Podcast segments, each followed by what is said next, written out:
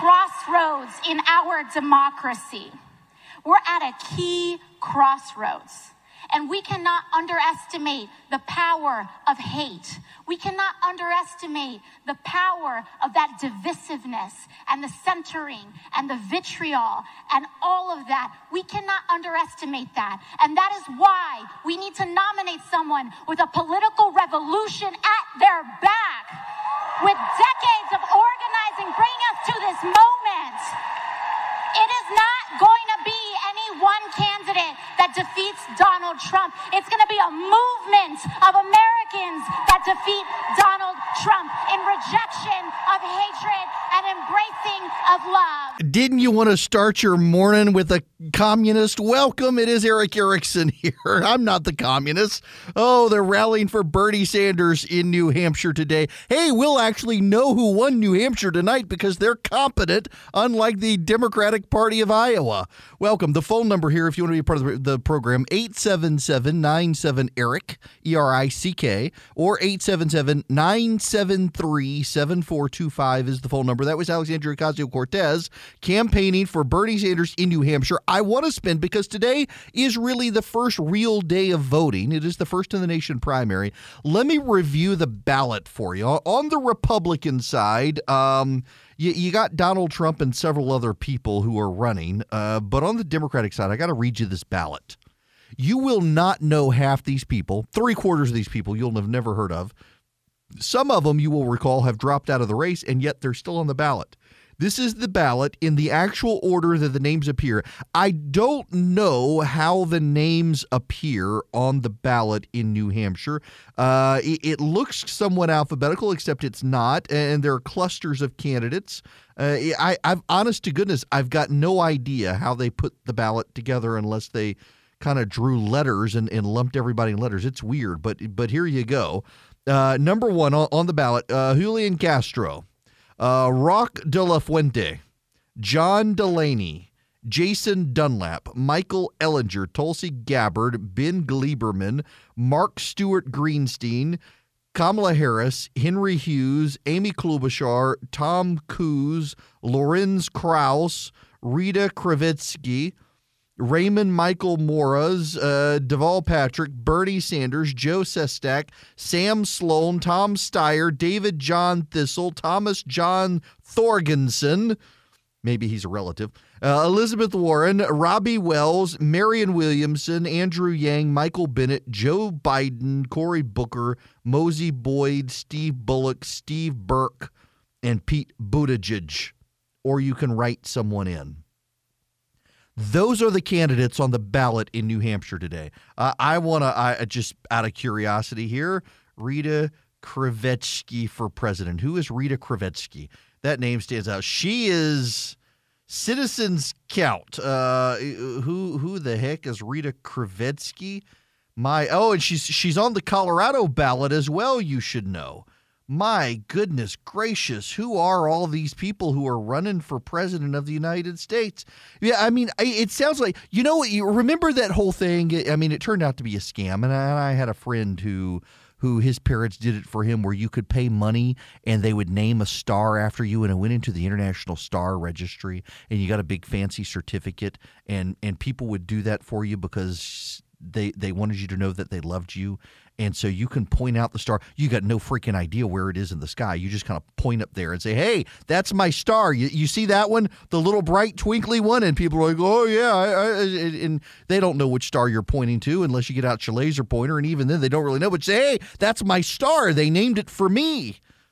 And they didn't really i mean you got this fancy certificate but your parents were scammed and they didn't know better. I feel like that's what this ballot is in, in new hampshire is is instead of going to the international star registry and naming a star after someone the kids get together and say hey mom we put you on the ballot in new hampshire because we love you. We, we want you to be famous and, and their name gets out there. Nobody has any idea. Who is rita kravitsky? I have no idea. Uh, so let's see uh, this is the the citizenscount.org website. There is very little public in- information about Kravetsky's campaign at this time. She's from New Jersey. She hasn't filed with the FEC. I don't know about you, but that sounds like viable candidate to me. And yet she's on the ballot. All of these people are on the ballot. We we have no earthly idea. She's also on the ballot in Colorado. I mean, it sounds like her kids really love her. They did a whole ballot initiative for Rita Kravetsky. Good for her. I would vote for Rita Kravetsky if I were in New Hampshire just because. Uh, in fact, I'm going to tweet that out right now. So unprofessional of me. Rita Kravetsky for president or some such. I guess her kids put her on the ballot because they love her or something. No idea. That's my tweet. I have no idea. I, I, mean, I'm seeing these names on the ballot. I'm like, who the heck are these people? Well, anybody can file. And if you can pay the fee, you can file and get on the ballot in New Hampshire. And so all these people did. There were a bunch of people on the Republican ballot in, in New Hampshire as well that you have never heard of, beyond the whole Joe Walsh um, and uh, Donald Trump and, and Bill Weld are up there on the ballot. Uh, so you got all these people up there too on the Republican side, and again, uh, people you can you can put their name on and and you can go check it out. You can see who's on the ballot. Now, all of that is to say, there are really only a few viable candidates. So on the Republican side, the viable candidate on the Republican side is a guy named Donald Trump. You might have heard of him. On the Democratic side, there are a few viable candidates, and they're having a real hard time deciding who they are. Now, I, I, I want to read you. Uh, a buddy of mine just sent me this link. Here are the people on the Republican side, just just so you know: uh, Rocky De La Fuente, Rick Kraft, Donald Trump, Star Locke, uh, Robert Ardini, Eric Merrill, Stephen Comey, Bob Ely, Zoltan Istvan, uh, Matthew John Matern, uh, R. Boddie from Georgia, President R. Boddie from Georgia, no less. Larry Horn, Bill Weld, Juan Payne, Joe Walsh, William Murphy, Mary Maxwell. Joe Walsh, of course, has suspended his campaign already, uh, and of course that there are um, there are write-in candidates. Uh, Mike Bloomberg, for example, has won in Dixville Notch. They had five people who got up at midnight and they went and cast the votes. All five of them wrote in Mike Bloomberg. Meanwhile, Amy Klobuchar is is going up. I recognize this name, Zoltan Istvan Yurko, professionally known as Zoltan Istvan, is an American transhumanist, journalist, entrepreneur, and futurist Formerly a reporter for the National Geographic Channel, Istvan now writes futurist, transhumanist, secular, and politically themed articles for major publications. He's widely perceived as one of the world's most influential transhumanists and believes transhumanism will grow into a mainstream social movement in the next decade. None of us know what the hell transunionism, transhumanism is. He apparently had announced in November that he was going to run against Donald Trump for the Republican nomination. In 2018, he ran as a governor for California under the Libertarian Party. And this guy's on the ballot. What is transhumanism, you're asking? According to Wikipedia, an international philosophical movement that advocates for the transformation of the human condition by developing and making widely available sophisticated technologies to greatly enhance human intellect and physiology. It's like Scientology for the rest of us. Sounds like it. Now, I, I'm I'm a little bit flippant here and I realize that today is the day that the voting begins in New Hampshire. It is worth actually spending some time with you, though, on the way this is probably going to play out for the Democrats. They, I mentioned yesterday, they are getting a little bit antsy about this. And the reason is because Iowa and New Hampshire for the Democratic Party have tended to follow a pattern of the great winnowing. Now, what I mean by the great winnowing is that the Democrats in after Iowa and New Hampshire tend to see a great multitude of candidates begin to drop out. Some of these candidates have already dropped out. If you go back to the ballot, uh, Julian Castro dropped out, Cory Booker, Kamala Harris, they've already suspended their campaigns. They're on the ballot there. You can still vote for them, but they've already suspended their cam- campaigns, much like Joe Walsh on the Republican side. Uh, but the problem is not enough of the major candidates. I mean, let, let's be honest here uh, Kamala Harris and Cory Booker and John Delaney and the like, they were never really big candidates anyway. The big candidates have always been Sanders and Warren and Biden and Buttigieg, and now surprisingly Amy Klobuchar. Klobuchar, you should know, yesterday did an interesting contrast with Pete Buttigieg. Buttigieg has said that uh, you can't be pro life and be a Democrat. And Bernie Sanders has come out and said the same thing, and Elizabeth Warren has said the same thing.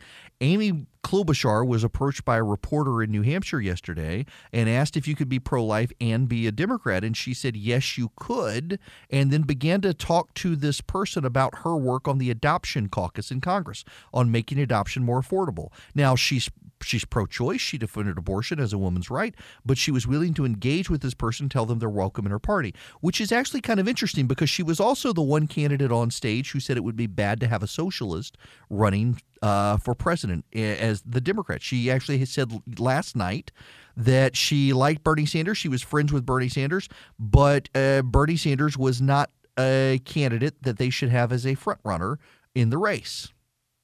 So, how is New Hampshire going to play out today? This is why it's problematic for the Democrats. You've got waiting in the wings Mike Bloomberg with his billions of dollars. He is spending now more money than all the candidates combined, and I include Donald Trump in that. All put, I mean, just just this blow your head. Mike Bloomberg on TV and radio advertising is spending more money than every other presidential candidate of both parties combined. Bill Weld, Joe Walsh, Donald Trump, Joe Biden, Bernie Sanders, Elizabeth Warren, Amy Klobuchar, Pete Buttigieg, all of them combined, Mike Bloomberg is spending more money, and, and it's working for for people who say you, you can't buy an election, he, he's buying an election. He's spending so much money. He's now up at 14% in the polls, and he's at 14% of the polls because he spent all this money on on uh, on campaign ads. You hear him on your probably your local radio station. You see him on Fox News. He's running them everywhere. He's not micro targeting. He's just doing a big, broad uh, pictures. He's doing big, broad ads. He's doing big, broad statements of his candidacy, many of them on gun control, which is interesting. He's running those on conservative talk stations and on Fox News. He thinks that message works. Uh, there, He's got some problems, and the opposition research is starting to drip, drip, drip out about Bloomberg. We'll get into that. There's some pretty damning audio from Bloomberg that's come out uh, from his time as mayor. But along the way, you've got the rise of Bernie Sanders and the fall of Joe Biden. In the polling averages in New Hampshire right now, Joe Biden is in third place. The New York Times has a big graphic on their website today about it. Um, that they that Joe Biden is in third place in the polling averages, and Amy Klobuchar is skyrocketing and may actually throw him off. Joe Biden is falling. The polling averages are a little bit behind. Joe Biden could finish in fifth place tonight. If Joe Biden finishes in fifth place tonight, he should drop out. But remember, he's invested heavily in a firewall in South Carolina and in Nevada caucus, Hispanic and black voters. Black and Hispanic voters, though, are in free fall from him and they're moving towards Mike Bloomberg, which probably explains why the opposition research about Bloomberg is coming out. I got to play you the Mike Bloomberg opposition research. This has dropped and uh, there are a lot of Democrats online who are seeing this Mike Bloomberg opposition, and they're thinking, uh, Houston, we got a problem. Why? Because Donald Trump is making a huge play for black voters. And when you hear the Bloomberg audio that dropped, and you contrast that with the president's ads on criminal justice reform, you can see the Democrats have a problem. By the way, I will take your calls if you got questions about the New Hampshire primary or anything like that. Uh, feel free to call in 877 97 Eric, 877 973 7425. When we come back, y'all call your friends, call your family, call your neighbors, tell them turn on the radio. I've got this audio of Mike Bloomberg. You got to hear this. All right, here is the polling average from. Yeah, we'll get to the Bloomberg thing in just a minute. We'll get to a Bloomberg thing. Here, here it is. Uh, the polling average, the final polling average. Uh, Sanders 26, Buttigieg 20, Biden 14, Warren 13, Klobuchar 8. Uh, Tulsi Gabbard is at 4%, and uh, Andrew Yang, I guess, is does he even have a? Yeah, yeah. Gabbard and Yang are tied at four. Steyer at three. Uh, Deval, Patrick, and Michael Bennet at one percent. And, and things are shaping up there. But again, you've got Bloomberg. Bloomberg is just pouring money into the race. Uh, and and you, you got a massive outpouring of this money. Tom Steyer has spent seventeen point eight million dollars in New Hampshire on ads, and he's only getting three percent in the polling. Bernie Sanders has spent 5.3 million, Buttigieg 3.6 million. Uh, Joe Biden has only spent $305,000 uh, on ads in New Hampshire, which is amazing. Now, we got to get to the Bloomberg audio. Uh, someone uncovered the Bloomberg audio, uh, a 2015 speech where Bloomberg was defending his stop and frisk policy in New York City. This is making the rounds among Democrats this morning who are rather panicked by it. 95% of your murders murderers and murder victims fit one MO. You can just take the description, Xerox it, and pass it out to all the cops. They are male minorities, 15 to 25. That's true in New York, it's true in virtually every city. And that's where the real crime is. You've got to get the guns out of the hands of the people that get killed. So you've got to, you want to spend the money, put a lot of cops in the street, put those cops where the crime is, which means in minority neighborhoods. So it's one of the unintended unintended consequences is people say, oh my God, you are arresting kids for marijuana that are all minorities. Yes, that's true. Why? Because we put all the cops in the minority neighborhoods. Yes, that's true. Why do we do it? Because that's where all the crime is. And the way you get the guns out of the kids' hands is uh, to throw them against the wall and, and frisk them. And then they start, they say, oh, I don't want that, I don't want to get caught, so they don't bring the gun. They may still have a gun, but they leave it at home. Now, that sounds somewhat garbled. Let me explain to you this is undercover audio, someone recording Bloomberg, where he's saying that they target black communities in New York and they put all of the police there and they arrest the kids who have marijuana in their pockets because the kids who have marijuana in their pockets, if they're black, tend to also have guns and they can throw them against the wall, uh, make them spread their arms and legs and frisk them and find the guns and confiscate the guns uh, and arrest them and that pretty soon, if you keep doing this, they will stop carrying their guns on the streets and, and random targeting of young black men, uh, particularly for marijuana possession, thinking that they also have a gun. This is not going over well with Democrats, giving the the conversations that are out there, and it's very interesting here because Joe Biden now is is making a strong play for black voters to save him. This is Biden talking to Don Lemon last night on CNN. You know the history. If you lose these two, you, the chances are you go on, you can't win the other ones. You don't believe But you that? also know the history. The only people who have ever won are people who have overwhelming support in the African American community. Yeah. So there's two thin pieces here. And the idea that uh, that you're going to anybody's going to be able to call a race between now and the end of and tomorrow and tomorrow night is just ridiculous. The idea that you know we're just going to get into the meat of things in in, uh, in the next uh, three weeks. So I think it's just, uh, and I've honestly believed, Don, from the beginning. I think we talked about it. You know, you got to look at the first four and see where you are after that. Yeah. So you, you know, let's talk about that. You, you, mentioned the support among African Americans. You, you do have overwhelming support, but in the last poll it showed it's it's fallen like at fifty percent. So without that, yeah, in the Quinnipiac poll, it's gone from 49% in January now to 27%. Well, that's the only poll that shows that. I don't think that's. I think that's an outlier? I think it's an outlier. I So do. if that, but if that is in, if that indeed happens, what's your path to victory then? My path to victory is Super Tuesday, and whether or not I can look. The next person, the, the, the next nominee is going to have to be able to win in Pennsylvania, in Michigan, in Arizona, in places that we haven't won in a while. And uh, not a while. We didn't win last time. And all the polling data, unless something's changed overnight, shows I win there. I'm, I'm, the, I'm the strongest candidate there. For example, just since uh, Iowa, the African, the Black Caucus in Michigan spontaneously in the, in the legislature endorsed me. A whole lot of endorsements have come forward just since just since after New Hampshire. We're raising about three hundred and fifty thousand bucks a day this month online. So I, I don't I don't get a sense that there's any that that kind of panic. I was on the phone today with the South Carolina team. They feel good. I feel good. He's making his last stand in South Carolina. Biden is not going to drop out after New Hampshire, no matter how bad the showing, because he's pretty sure he can rebound in South Carolina. And by the way, you know, there are so many candidates out there and there's so much instability in the Democratic ranks, he doesn't really need to uh, drop out, largely because he can make this stand in South Carolina and, and see what black voters do for him there and Hispanic voters in Nevada as well. And that again stretches out the Democratic primary. There is a danger to what's happening, and Democratic strategists are mindful of it and they're increasingly concerned about it. I'll tell you what it is when we come back. It is Eric Erickson here. You can call in, be a part of the program, 877 973 7425. We're talking about New Hampshire, the frustrations of the uh, Democratic consultants right now is that their candidates, and, and you need to understand this, that there are there are warning signs that abound for President Trump in 2020.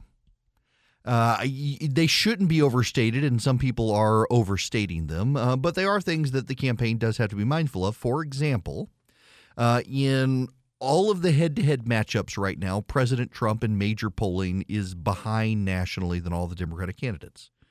But in 2004, George W. Bush was in the same situation, and George W. Bush won with over 50% of the vote. But there is one data point that is concerning when you talk to Republican consultants and analysts. There's one data point that does really concern them. And it's that all of the Democratic candidates combined have raised more, and this excludes Bloomberg because Bloomberg isn't actually taking any money. Um, all of the Democratic candidates combined have raised more money than President Trump. And that has not happened except in times where the incumbent is defeated. So, for example, in 1992, Bill Clinton and the Democratic candidates raised more money than President Bush. And that was a big warning sign for President Bush in 1992 that he was going to lose. There's a problem, though. And this is the, the Democratic concern. This is my tease before the break to, to tie you over. The problem is is that because the field isn't consolidating, because candidates aren't dropping out, everyone is in and spending money longer and they're increasingly spending it against each other. If you will recall, go back to those early godforsaken debates of this Democratic primary season that were happening last year, and none of the Democrats, with the exception like you'd have Kamala Harris go after Joe Biden somebody would go after Biden or somebody would go after Sanders, but it was never really a big thing. They would go after the president and go. Uh, they would they would keep their attack on the Republicans and the Republican agenda and the president and support impeachment. Well, now that the voting has begun and the field is still very clustered together, they've begun to savage each other. They're going after each other and they're having a real hard time of it because they're all piling on Bernie Sanders at this point and Pete Buttigieg as well. They are they're firing on all sides. And Bernie Sanders continues to dominate. And what they don't understand about Sanders is that Sanders has a, a base of support. The uh, none of the other candidates have the base of support that Sanders has. To the extent that that Biden has a base of support, it is premised on the fact that he is Barack Obama's vice president and the one who can most likely beat Donald Trump. But he can't continue to say that if he can't continue to win in the Democratic primary. If Biden can't win elections, it's really hard for him to say he's the guy who can win the election.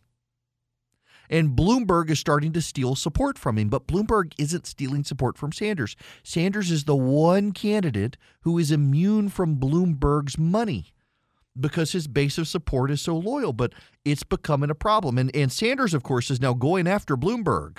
You know, right now you have Mayor Bloomberg running. Some people look at him as the solution.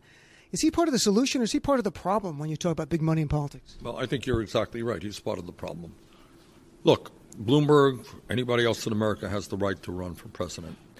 But I think in a democracy, you do not have the right to buy the president presidency. And it really is absurd that we have a guy who's prepared to spend already many hundreds of millions of dollars on TV ads. Meanwhile, he did not do what all of the other Democratic candidates do. He wasn't holding town meetings in Iowa or New Hampshire, Nevada, or South Carolina. Those were not important enough for him. He could simply buy the election with hundreds of millions of dollars of ads. That is wrong. That is the basic fundamental problem of American society is that billionaires have extraordinary wealth and power over the economic and political life of this country, and that's what we're fighting to end. Bloomberg is going to have this attack. And, and, you know, honestly, I think the data shows that most Democratic voters just want to beat Donald Trump and they don't care how they do it. The irony here is for all the lectures against Republicans about how they they've sold out to Donald Trump, they they've abandoned their core values. Uh, the Democrats have for years believed money in politics is a bad thing. Democrats have for years believed we need publicly funded campaigns. Democrats have now for years been railing against billionaires, and here comes a billionaire to try to snatch the Democratic nomination. And it, of course, the media will never play up the Democratic hypocrisy in a way they would play up the Republican hypocrisy, but it's there. Now, what of the candidates? I, I, I want to spend a few minutes, and, and listen, I realize uh, very few of you who are listening will be voting in a Democratic primary. But I think it's really important for those of you who aren't Democrats to understand the lay of the land of the Democrats, because uh, one thing we can do here is analyze the situation and see the trajectory and kind of understand how campaign 2020 is going to take shape. And the way you have to do this is to begin with these candidates in New Hampshire, rebounding out of Iowa. You've got Buttigieg and Sanders in the lead. Buttigieg won the most delegates in Iowa, even though Sanders had more people show up. Uh, Sanders' team is handling it respectfully, but Sanders supporters are livid with Buttigieg. Buttigieg has now rocketed into second place in New Hampshire in the polling averages. Klobuchar has real momentum. She's up to eight percent. Joe Biden is declining rapidly as people are beginning to write in Mike Bloomberg. So, what is the stay of play here? Well, Sanders has a core base of support. Sanders is increasingly viewed as a as an option by black voters as well. You need to understand that. And that is Buttigieg's weakness. Mayor Pete by the way, can, can we just all acknowledge that if Pete were to become president, he would be the smuggest president to ever win the presidency. He would be more insufferable than Barack Obama. I would I, I, think I would rather take a Bernie Sanders presidency than a Pete Buttigieg presidency because the the media and the smugness that would come out of Washington D.C. with Pete in the White House would just be unbearably smug and un, just awful and uh, he really is a, a, thing white people like. Uh, in fact, in, in the Quinnipiac polling, he now gets, I mean, this is good news for, for Pete, he gets 4% of black support. He had been at 0% black support. He's now at 4% black support, but there's a problem, of course, is that the margin of error in black support in the Quinnipiac poll is 6%. So he could still be getting negative 2% of black support. I mean, he, he could be running a deficit in black support. Uh, he could be at zero. This is a problem. You can't win the Democratic nomination if you can't get black support, and Mayor Pete can't get black support. Bloomberg has only been a thing for a couple of weeks, and he's already over 20% of, of support of black black voters. That's a problem. So in Iowa and New Hampshire, where every single person going to the polls is going to come looking like they're they're dressed in camo for the snow because they're so white, they're going to vote for Mayor Pete and nobody else is. Then you've got Biden now in third place in Iowa, and he's in free fall. He's out of money. Biden has only spent $308,000 on TV ads in, in New Hampshire. I played you yesterday the audio that he's running against Mayor Pete. It's a digital only uh, presence because he doesn't have the money to run the ad against Mayor Pete. And what's so interesting here is he's having to run the ad against Pete Buttigieg and not Bernie Sanders. Why? Because it's a recognition that Buttigieg has gotten ahead of Biden. Biden, if he were ahead of Buttigieg, would not be running attack ads on Buttigieg. He's having to run the attacks on Buttigieg because Buttigieg has the momentum and Biden is in free fall trying to head it off. Then there's Elizabeth Warren. As long as Elizabeth Warren stays in the race, Bernie Sanders cannot consolidate his lead because Warren takes voters away from Buttigieg and Sanders, and in particular from Sanders. Some of Elizabeth Warren's supporters are Elizabeth Elizabeth supporters demographically are well-to-do white secular highly educated people.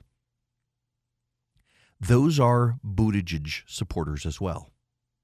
But Elizabeth Warren at her core support are a bunch of socialists and they like Bernie Sanders, but they don't view Sanders as as electable as Elizabeth Warren.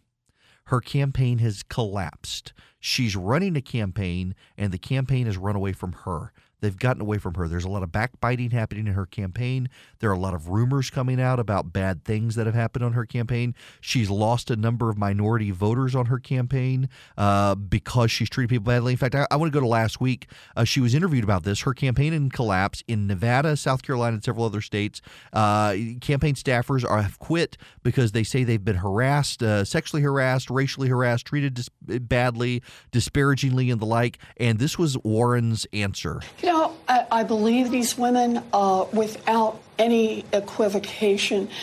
And I apologize personally that they had a bad experience on the campaign.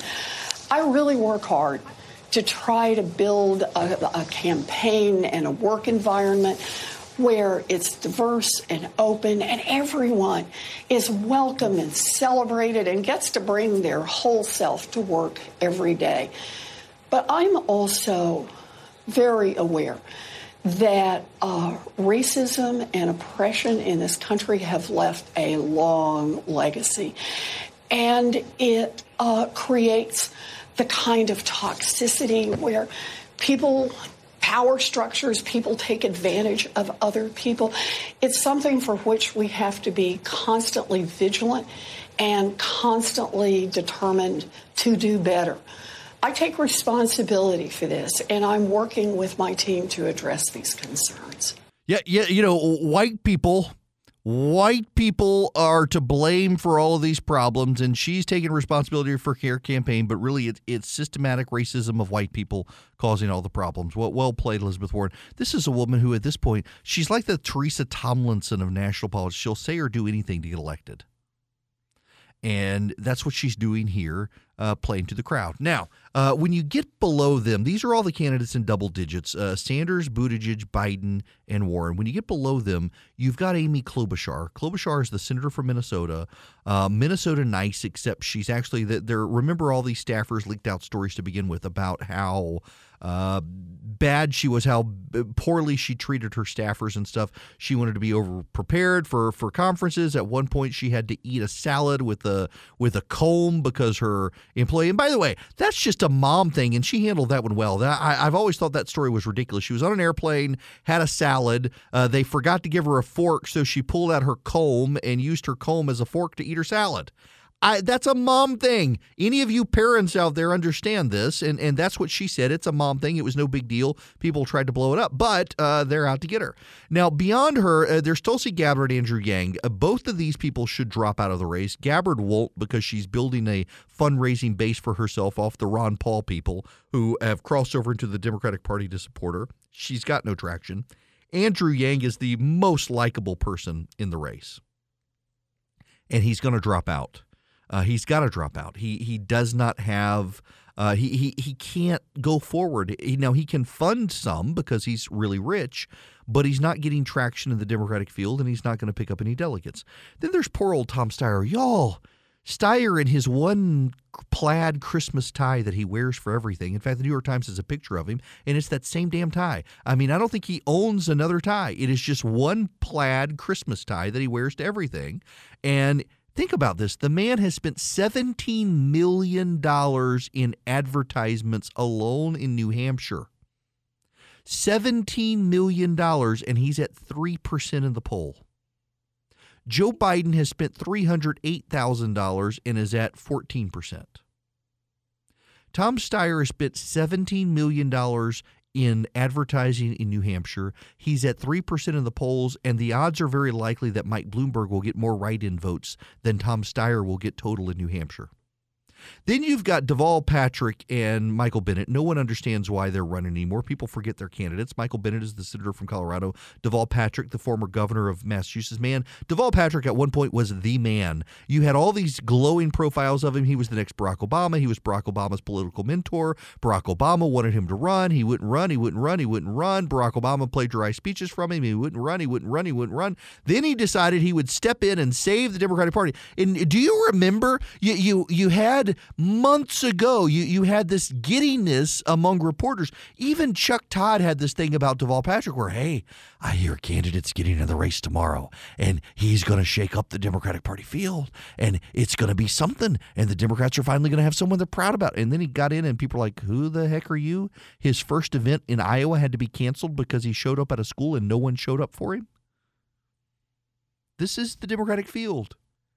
And there's one name I haven't mentioned Bloomberg. I mean, I mentioned him earlier, but in this lineup of who's on the ballot in New Hampshire, I haven't mentioned Bloomberg. And Bloomberg, again, as I've said, going to get more votes than Steyer probably as a write in candidate. And Bloomberg, here's the other funny thing he's not on the ballot in Nevada. Nevada is next week. He's not on the ballot in South Carolina. South Carolina is in two weeks. So you'll have the first four contests Iowa, New Hampshire, Nevada, and South Carolina. And candidates will be awarded delegates. And then suddenly Bloomberg comes onto the field for Super Tuesday. Super Tuesday is a, a big tradition among states for politics where a bunch of states cluster together and and have their races. Now, who is Super Tuesday this year? Super Tuesday this year is California, Utah, Colorado, Texas, Oklahoma, Minnesota, Arkansas, Tennessee, Alabama, North Carolina, Virginia, Massachusetts, Vermont, and Maine. That's going to be the Super Tuesday states this year. Bloomberg is spending more money than all the other candidates combined in California alone, let alone nationally. California alone. He's expecting to be able to make up ground in California. Biden thinks that he can do well in North Carolina and Arkansas and Alabama because of black voters. But the question is, does he hang out that long if he doesn't go well in South Carolina?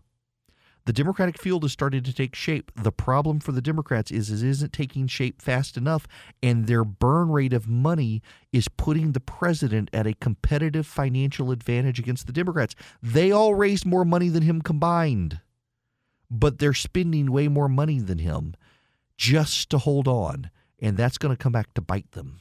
You know, one of the interesting things here that nobody really wants to talk about, we can talk about it, is how the media is shaping the coverage and how that coverage is impacting uh, the state of play.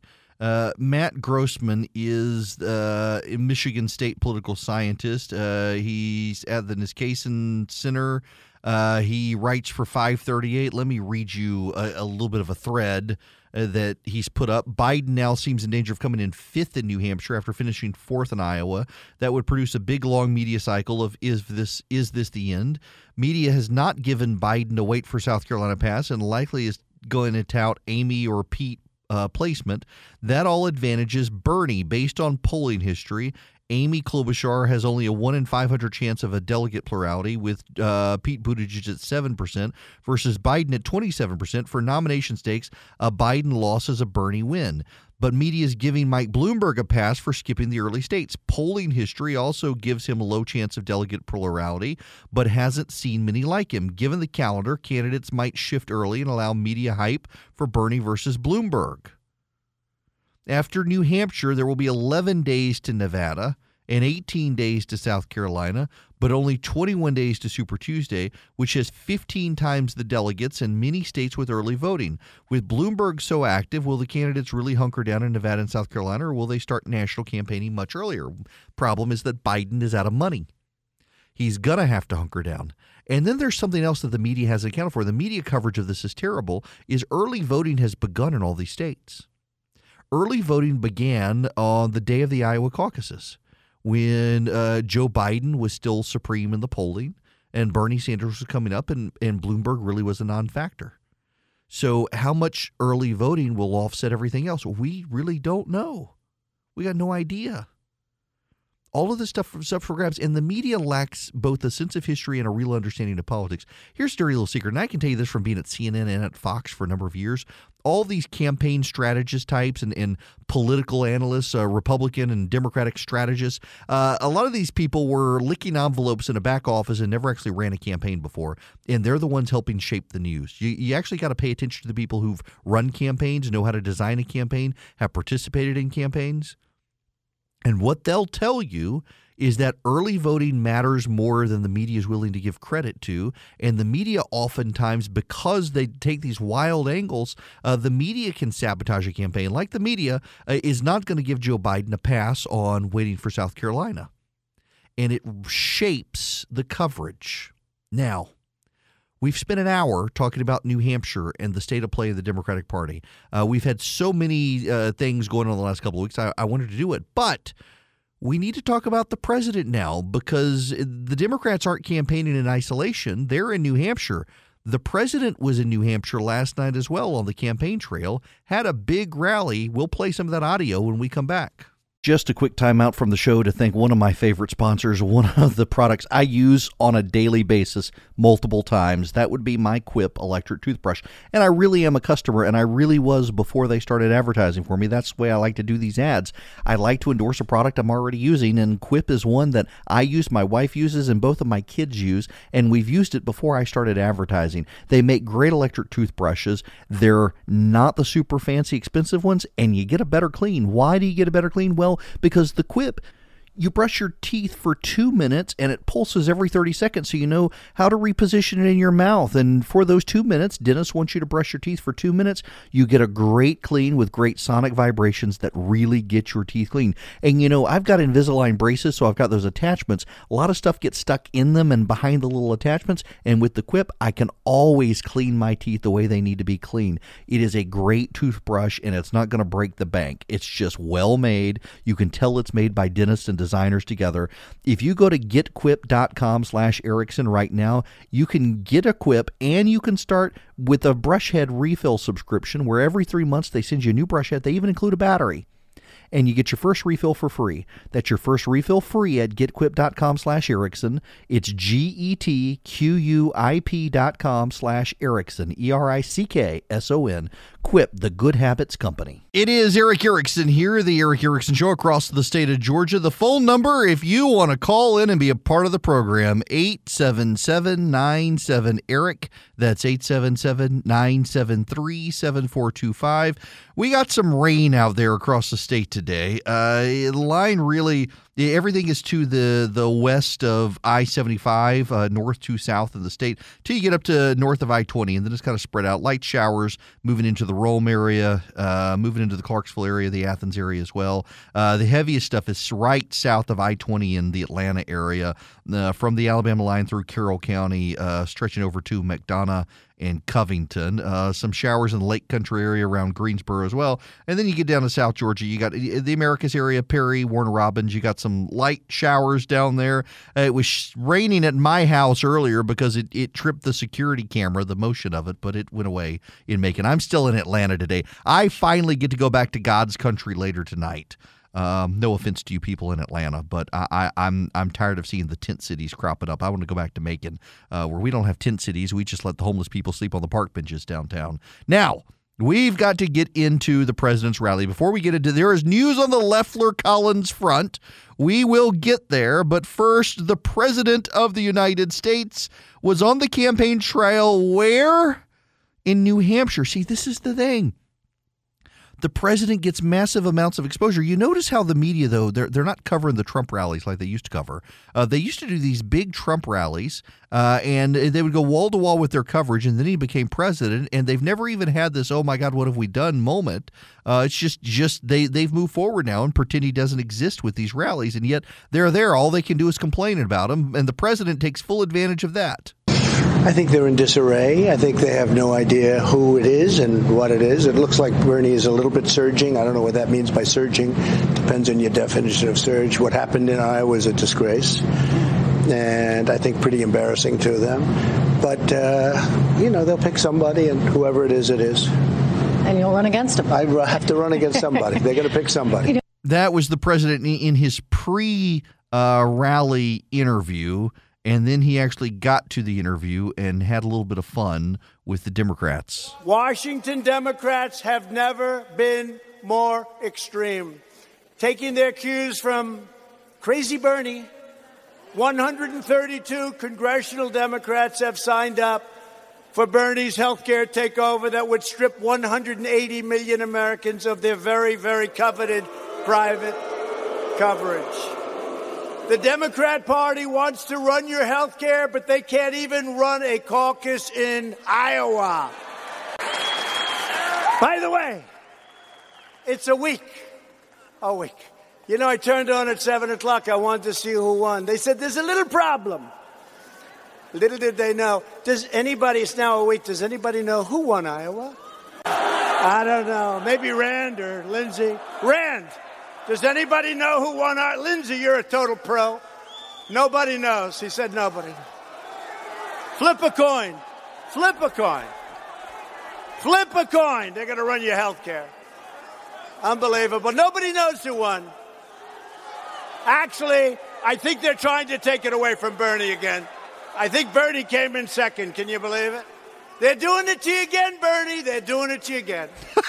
Now, you know, you, you need to understand, and this is some some of the, the Fox News coverage as well, that they're stealing it for Bernie. Again, this is a deliberate strategy on the Republicans' part, and it actually is a really funny way to go about it.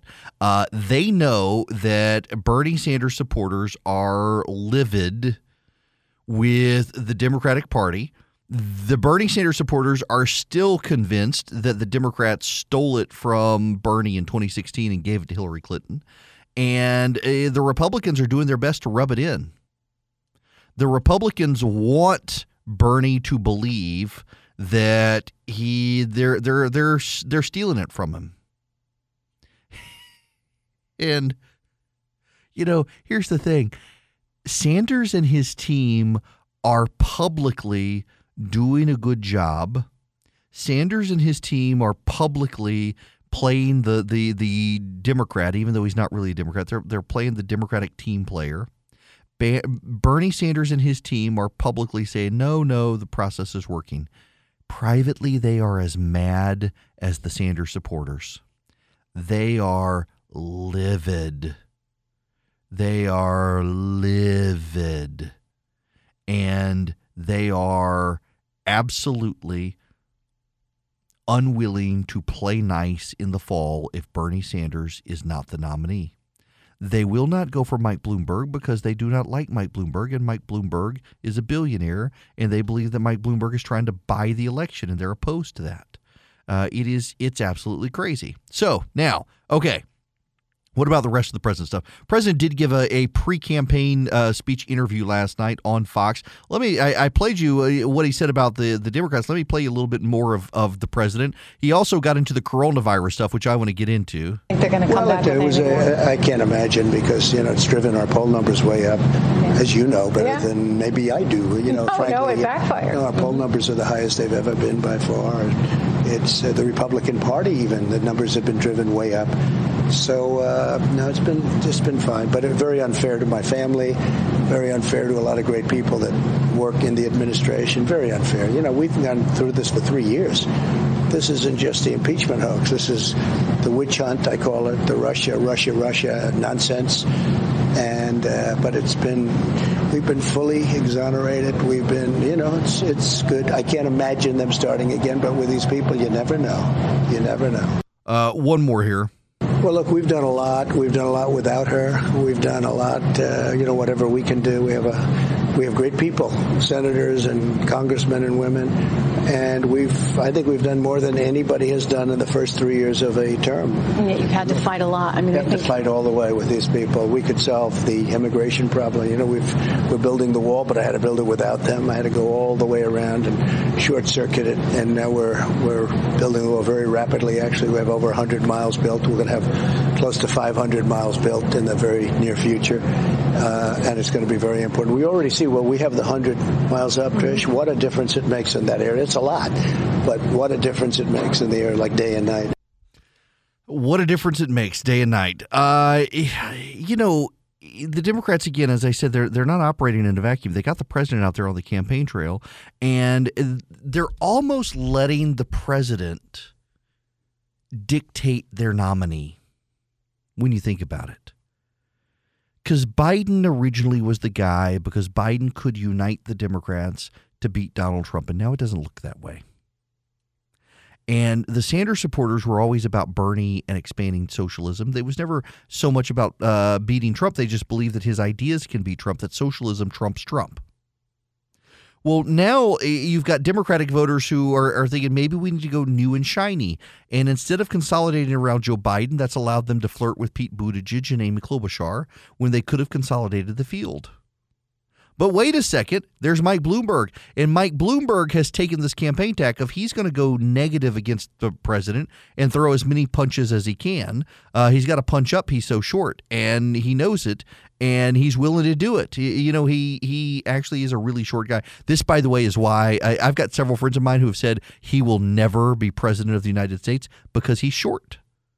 It's we're, we're not Munchkin land here and and he he could qualify as mayor of, of Munchkinland. He is rather short. Optics do matter. When the president of the United States is ridiculing Mike Bloomberg for being kind of short, um, it's it's going to matter. These things, but we are a vain people a superficial people. We like celebrities and whatnot. And listen, there's a reason Tom Cruise goes out of his way in his movies to make sure that people don't realize how short he is. Bloomberg is going to have that problem when he's on stage with Donald Trump and others. He's going to have a real problem. Will he be in a riser? Remember, the president is already needling Mike Bloomberg for needing a riser. He needs a high chair to get up behind a podium.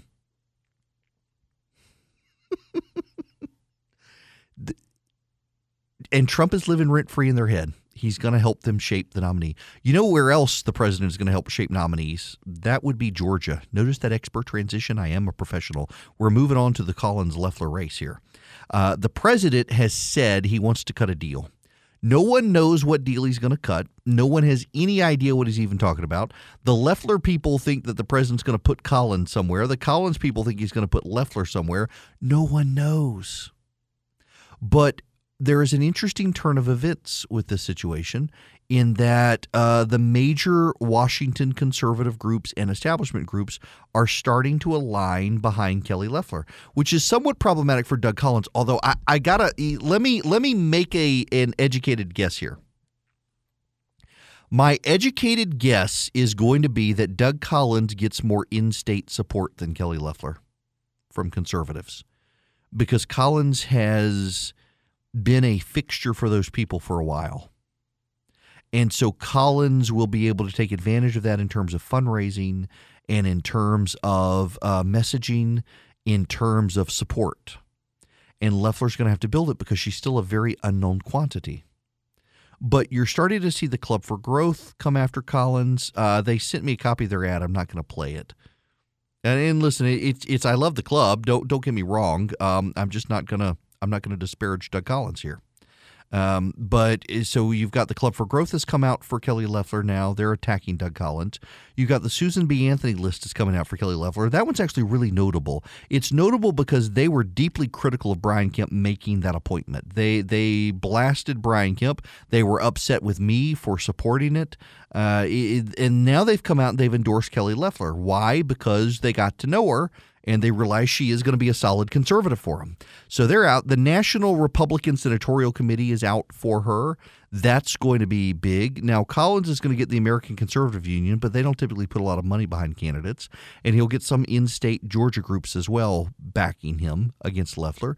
But this is actually fundamentally the problem for Collins in all of this is that he's got to decide and got to be able to figure out uh, where his base of support is going to come from financially because he doesn't have the deep pockets that Loeffler has. Now, he can offset that and turn her financial prowess into her weakness by saying he's got the support of Georgians and she doesn't, and he's got a, a base grassroots support that she doesn't, and he, he should be able to make momentum there. But again, this all comes back to the president. The president floating a deal the Loeffler team has no reason to take a deal and get out of the Senate because she is going to be the incumbent senator in November on the ballot, and she's got all the money.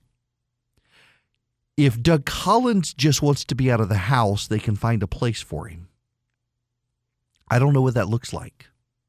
But his campaign team is, they're kind of burning bridges with uh, the governor's staff. And to some degree now, the lieutenant governor's staff. The lieutenant governor is, is back in Loeffler.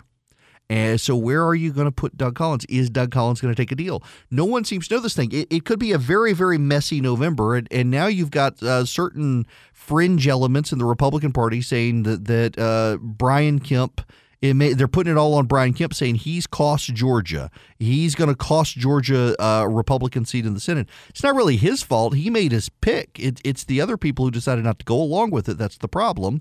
And uh, this fight is going to come in November. And there is one upside to this fight, I think because there's not going to be a primary, you are going to have two masses of Republican voters highly motivated to get out and vote. And the Democrats are trying to rally behind Ralph Warnock, and their thinking is that Warnock can unite the Democrats and have them turn out in mass. But if you've got two Republican candidates and they are fighting brutally with each other, and it's gotten nasty and it's fired up both sides, you're going to have a bunch of Republicans who let their anger, in addition to wanting to support the president, they're going to show up at the polls in mass to to to take it out on on one side or the other, and that actually benefits Republican turnout overall. It does. That matters in the fundamentals of the election when turnout matters, and turnout is going to matter in Georgia. Uh, this, the, to some degree, Collins getting in like this may actually help the Republican turnout in November, not hurt the Republican turnout. But it is going to cause Republicans to spend a lot of money in a race where they could spend that money in the David Perdue race or the um, race to save the Senate and the House in Georgia or the president's race. That's the downside. Just like the Democrats now having all these people refusing to drop out uh, and allowing the money to consolidate, this prohibits money from consolidating in races in Georgia and causes the GOP to have to spread its money thinner when they've definitely got to prop up the state and hold the House and the Senate because redistricting is right around the corner. Hello there. The phone number here, 877-97-ERIC, 877-973-7425. If you want to call in, the Savannah port is going to be deepened in the president's budget deep and wide, deep and wide. Um, they're going to they want to do this. You know, this is actually a big deal for the Georgia economy.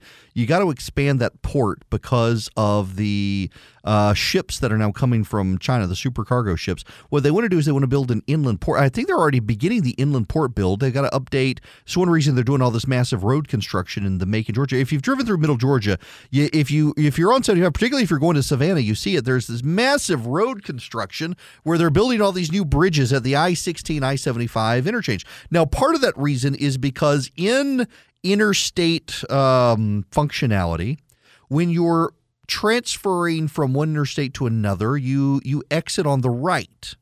Well, the problem is that in, in in Macon, when you get to I sixteen, it's a left exit, and all the time you see people swerving over one way or the other. Either they want to stay on seventy five or they want to get on sixteen. It's a nightmare, death trap. My wife refuses to go through there even before the construction began, and now she won't go through there at all if she can help it. It's it's it's a death trap. So they're building all these bridges. Well, part of the reason that they're building this massive interchange, and by the way, that was one of the last major votes I took when I was on city council in Macon, and people lit me on fire, metaphorically speaking, for for daring to vote for that. But it needed to happen. Uh, it needs to happen. It, but it's a massive interchange. And one of the reasons is because they're anticipating a massive amount of cargo uh, that will be shipped to an inland port in Cordele, Georgia, where essentially they will offload uh, tractor trailers from the port of Savannah. And in order to expedite getting boats in and out of ships, I should say, in and out of the port, they'll un- they'll empty them as quickly as possible and ship the cargo down to to Cordele, and it'll go through customs inspection there and then sort out there. They've got railroad tracks and infrastructure in place there to build this inland port. So it, it gets the cargo unloaded quicker from the boats in Savannah, gets them back out to sea, turns them around quicker, frees up spots in the port for more cargo to come in, and then ships all the stuff. Well, they had to expand the interstate and they had to build all the extra infrastructure. Their their rail lines improving and all that. Uh, I still think they need to improve that Middle Georgia Regional Airport. And there's work there. The the Industrial Authority down in, in Middle Georgia is building that airport. It, it's asinine to me that you've got uh, two dead mayors international airport in atlanta and that's basically it. Uh, you've got the savannah airport which is growing. In fact delta is adding some flights there and frontier is adding some flights there. Uh, but you got all those people in middle and south georgia and, and they've got to go to columbus valdosta or albany and, and catch a flight to atlanta. Meanwhile in macon now you've got this this flight that goes to baltimore and it's cheap. So you can fly up to the washington d.c area and back. Uh, and you can do it out of Macon. You got free parking at the airport, and you don't have to drive all the way to Atlanta. Now, the downside is it goes into Baltimore, it doesn't go into DCA, the the major hub in DC, but at least they finally thought out of the box about moving somewhere else. You know, so I was on the city council Macon worst job of my life was being on city council. It was a part-time job that was all consuming and you got people and you know people are stupid and people come up to you and they say their their trash didn't get picked up and it's because the idiot didn't roll their trash can down to the curve in time and everybody's got an opinion on everything. I mean, I do, but I do that for a living. My job is to have opinions on stuff, but people come up to you with all sorts of crazy ideas. But one of the non-crazy ideas had always been to add extra feet to the runway in Macon, and suddenly you can land bigger planes down there, and you can offload cargo capacity and, and generate a, an incentive there to to revitalize Middle Georgia. When I was on City Council, though, in Macon, so it was Macon owned the airport. Uh, Bibb County did not. And so they couldn't get buy in from anybody else. And they're always like, oh, we, we don't want to have a regional airport authority to do this because we don't want other counties having say. And then the city council wouldn't do anything because they're like, well, most of the people who work at the airport don't live in the city. So why do we want to invest? It's like, you idiots, it's your airport.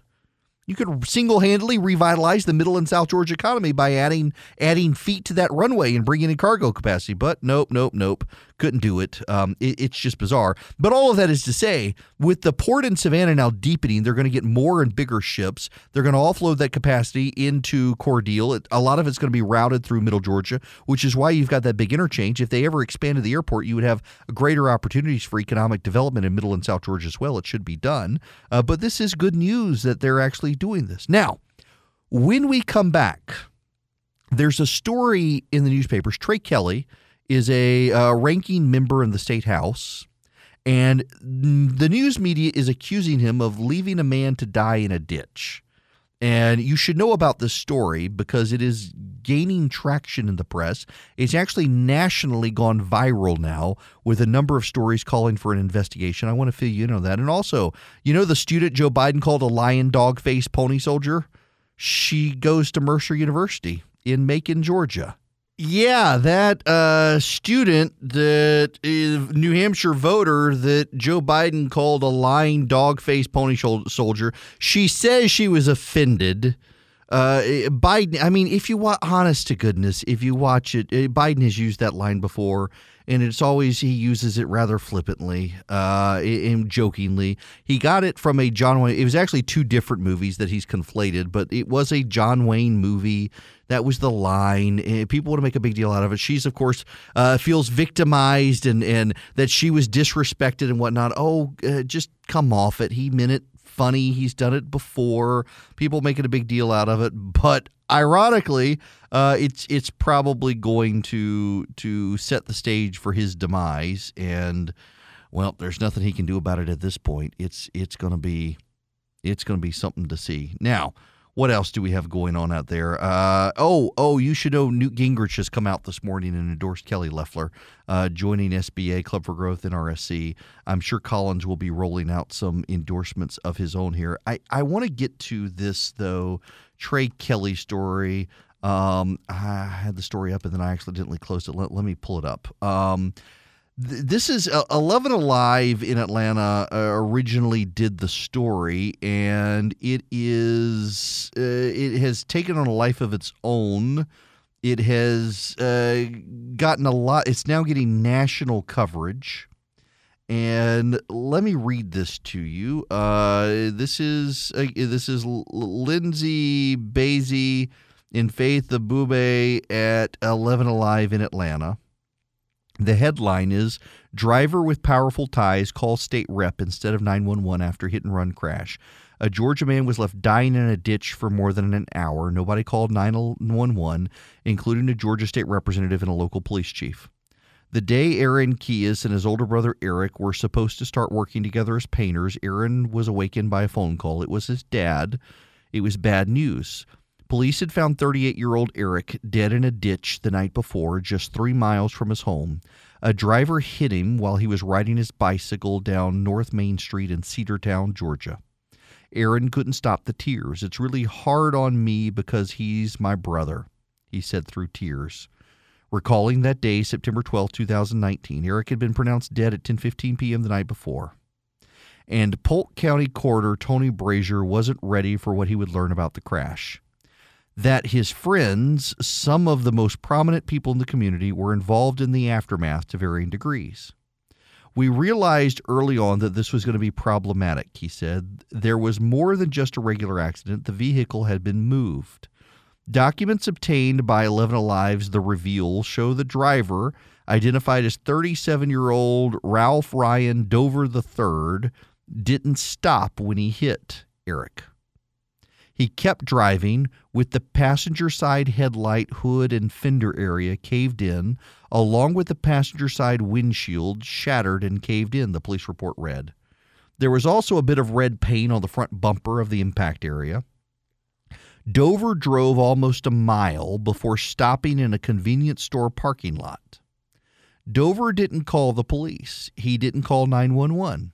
He called a friend he'd been hanging out with at the county fair. That friend was attorney and Georgia State Representative Trey Kelley. Dover told police at first he didn't know what he hit and then said it could have been a deer or possibly a person. The best case scenario, let's say, okay, Dover told uh, Trey Kelley, I hit a dog or a deer. Are you going to drive a mile away and call a lawyer? No, Brazier said. The reveal investigation shows not only did Dover not call 911, Trey Kelley didn't call 911, though according to his statement to police, Kelley saw a bicycle at the side of the road. When Eric was laying in the ditch dying, Representative Trey Kelley observed a bicycle on the side of the road and immediately called the police chief, Jamie Newsome, at home. In a statement to investigators, Chief Newsome, who, Newsome, who was off duty at the time, says he thought Kelley was calling on behalf of Dover for an accident for him. But then, in the middle of the conversation with Representative Kelley, the police chief wrote, I stopped him and said something akin to, Wait, he might have hit a person? Newsome said he told Kelley to wait with Dover when where they were and immediately got off the phone. But the reveal is learned the police chief didn't call for medical help either. He got on his police radio and asked a sergeant to call him on, on the phone at home. The reveal discovered it would not have been unusual for the chief to call 911 uh, for police, fire, and ambulance to head to the scene. He'd done so dozens of times in the past including cases involving damage to property, location checks, and other things in Polk County. The sergeant says the police chief told him there was a possible accident that he should go talk to the state representative and the driver, who are now closer, in a parking lot across the street from the scene. The chief tried to manage a 911 call. You can't micromanage a 911 call, not from your home. You can't do that, Brazier said angrily. Ah, oh, boy. What a mess. Uh, Brazier, by the way, is the coroner, and he's upset about it. Turns out that the victim, Eric Keais, was lying in a ditch alone in excruciating pain.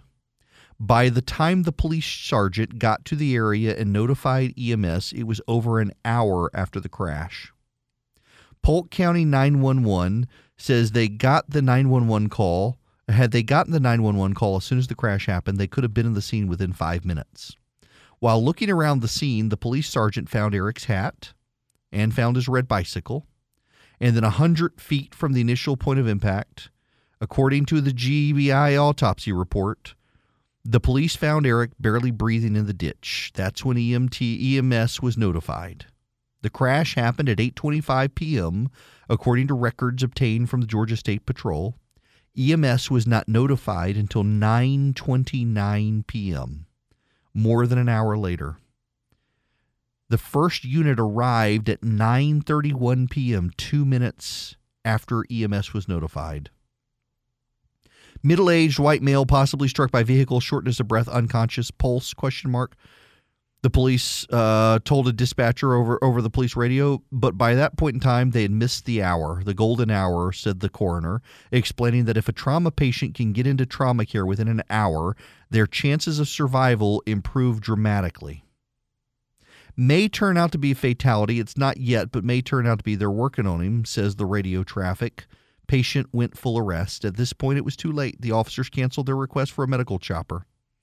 If Polk 911 had gotten a call like this, the boy might still be alive, says the coroner. The mess here stinks to high heaven. This reeks of the good old boy. No criminal charges have been filed. There have not been criminal charges filed for hit and run.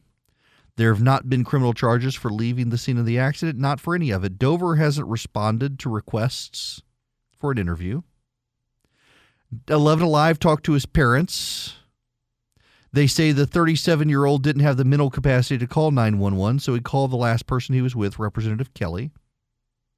The family has not shown any documents showing a diagnosis of any sort of mental impairment. The family says that if, if his parents believe Dover didn't have the mental capacity to make life or death decisions, he shouldn't have been behind the wheel. Representative Kelley says Dover thought he might have hit a deer. Uh, Kelley says he's a potential witness in an ongoing matter. It wouldn't be proper for him to comment any further. He did notify law enforcement. Now, here's the thing. I, have I've gone through the the nine uh, the, I've gone through the eleven alive stuff. Uh, here's here's my thinking. You're you're in Polk County. It is small town environment,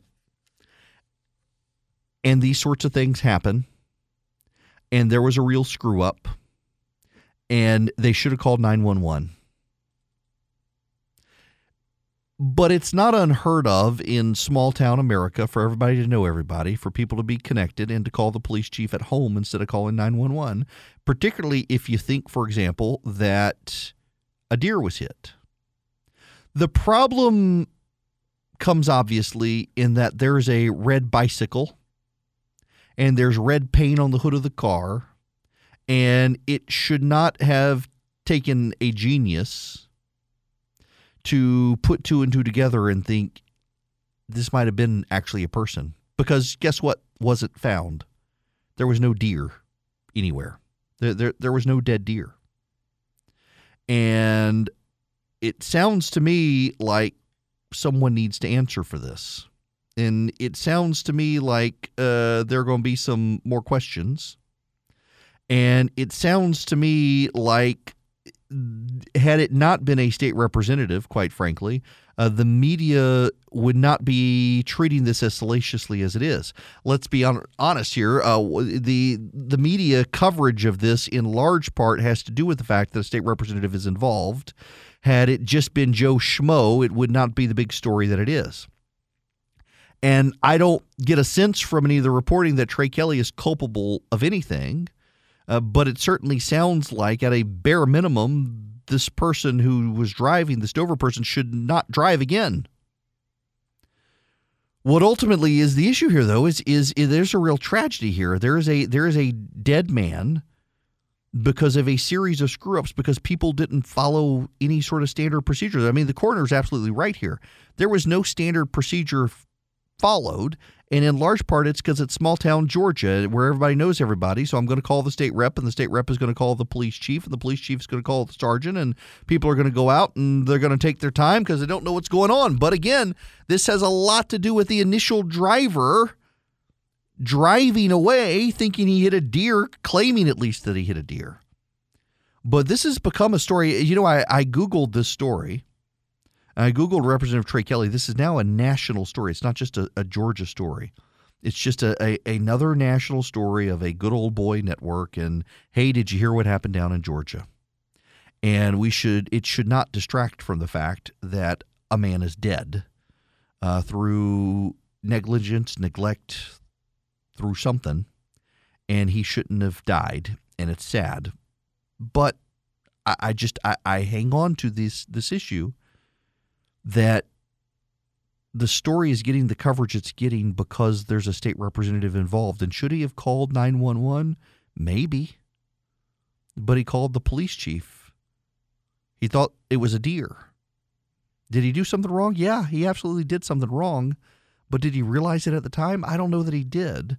And I, I kind of feel bad for Trey Kelley here getting dragged into this Uh, given the situation, given how it happened, it's he didn't call the guy; the guy called him instead of calling nine one one, and it makes it more salacious that you got the the police chief and you got the state representative involved, but ultimately it's the guy behind the wheel who's culpable here, and the guy behind the wheel who needs to answer for justice. He he wound up killing somebody. And is he still driving? No charges have been filed. And the real question here needs to be why haven't charges been filed against this guy?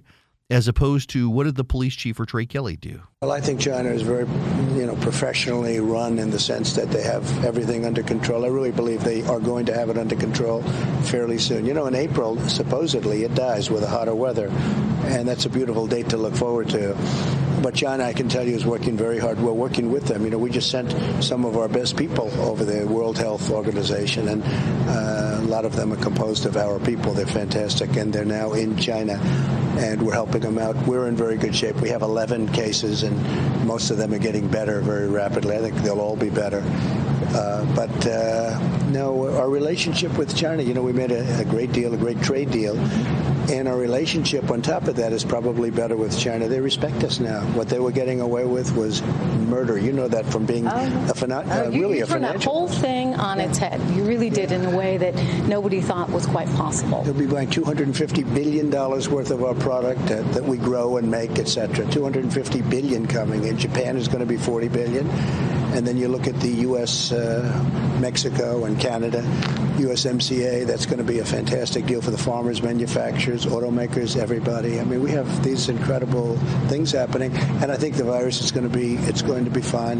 They're working very hard, and we are in communication with them. Good, good. Well, eh, welcome back, by the way. It's Erick Erickson here. The phone number 877-97-ERIC, 877-973-7425. That was the president on Fox News talking about the coronavirus. Uh, the death toll now over a 1,000, and there are increasing reports out of China that the actual death toll may be above 20 or 30,000.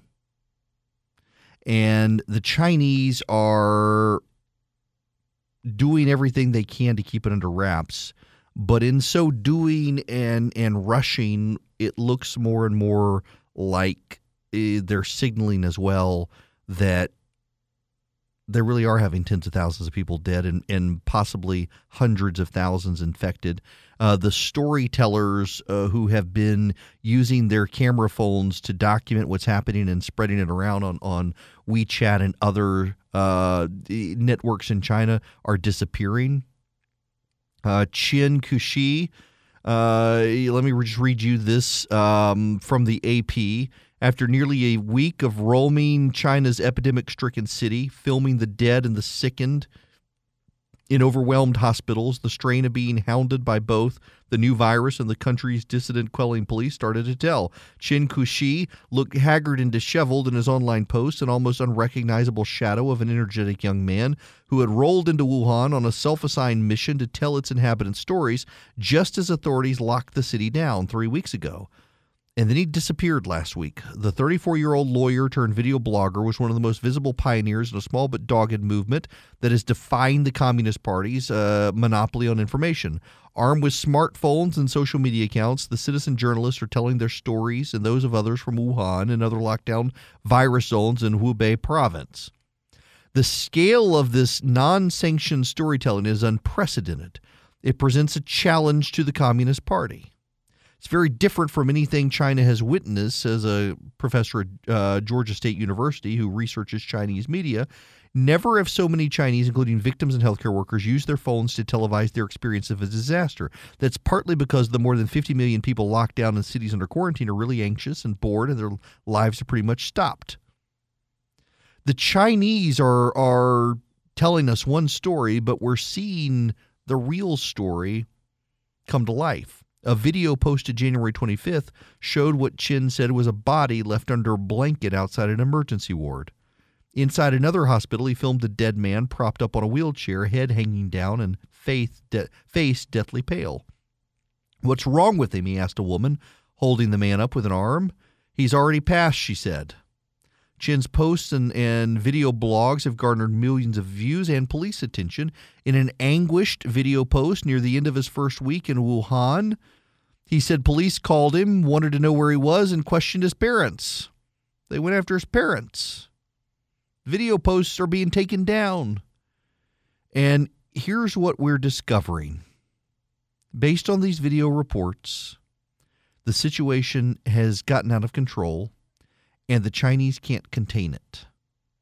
The deaths are far more than people would like to believe. There are a number of uh, people coming out of China saying that, the, again, 25, 30,000 people dead, hundreds of thousands uh, infected. It has spread to every part of China. It has spread into North Korea. In fact, North Korea uh, it had its 72nd anniversary of the founding of North Korea. and They've canceled their annual military parade for the first time in 72 years because of the coronavirus.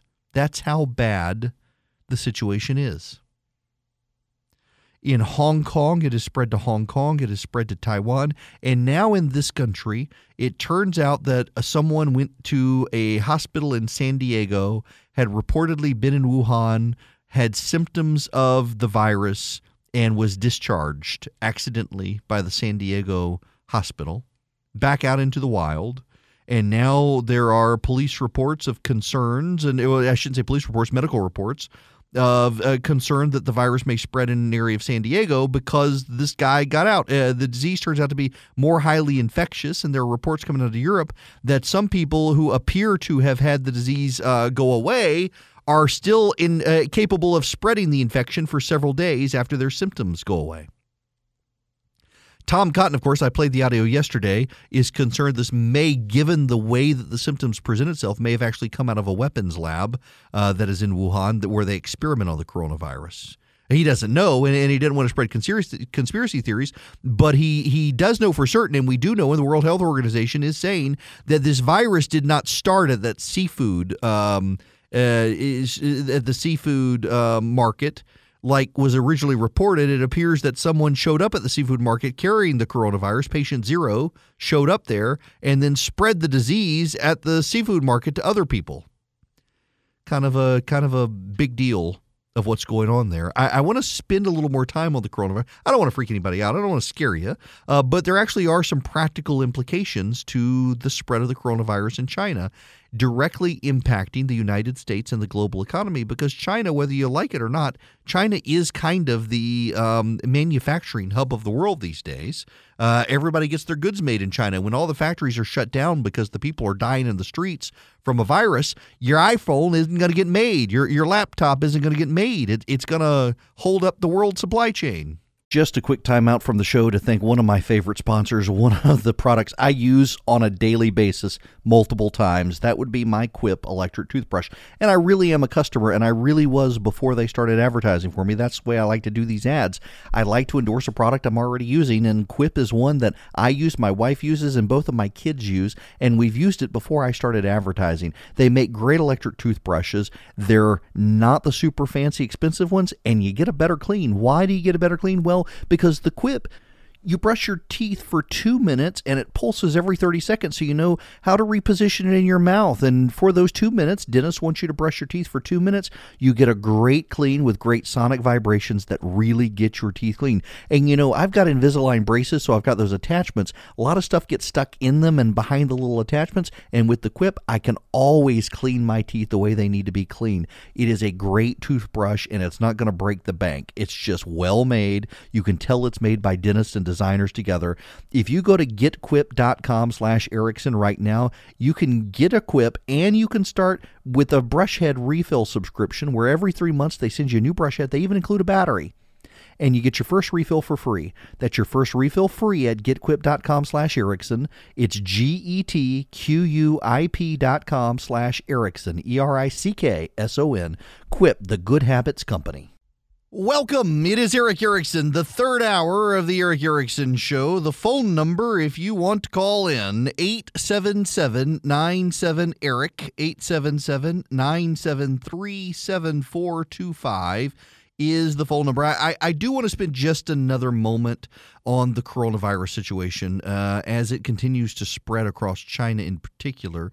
Uh, you know, the president uh, passed the got Congress to pass the USMCA, the United States Mexico Canada agreement, um, and it requires increased manufacturing in the United States, which is more expensive than in China. But interestingly enough, that we're now starting to realize that so much of what we produce is produced in China and there is no manufacturing capacity elsewhere in the world, that there are more and more countries starting to realize they have national security problems because of the situation in China. Take, for example, saline bags. You go to the hospital, you get saline, it's in a bag, hangs from an IV. The only place on planet Earth where saline bags are made is China. in the Wuhan province. Did you know that? I did not know that, and I assumed it was an urban legend, but no, it's actually true. Uh, they can make them so cheaply there at scale uh, that other companies have stopped making them. They outsource everything to China. So, what happens when the people are too sick and can't go to work to make the saline bags? Well, guess what the world runs out of?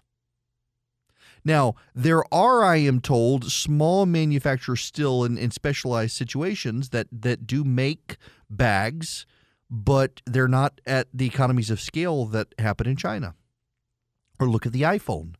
The iPhone is made in China, and they've had to close up shop in the factories because the factories are overrun with sick people.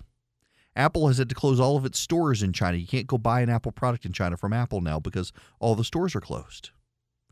These things matter when so many of our goods are now produced cheaply in China, and China is now collapsing before our eyes in sickness, it matters to all of us. And there is a national security issue there. Uh, when medical supplies and devices and the like are manufactured there, a lot of healthcare goods are manufactured in China as well. Uh, it does jeopardize our security long term.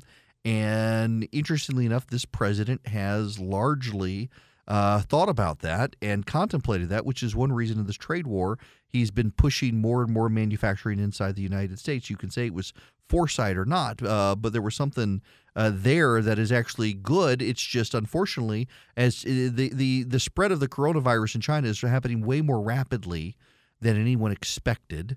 And we, even with economies of scale and firing up new plants and manufacturing facilities in this country, are behind in the game and it's something we're going to have to figure out. Keep that in mind. Now, I want to switch gears uh, and I want to focus on corporations. I've been talking about the subject for a while. Uh, this is escalating because Georgia has legislation uh, that is pending, and Tennessee has legislation that is pending on the same issue. Uh, that issue being, of course, the adoption law in the state of Georgia. Uh, Marty Harbin has submitted. I don't actually think it's going to make it through the state House representatives, but I do want to explain it to you real quick to set the stage for this other story.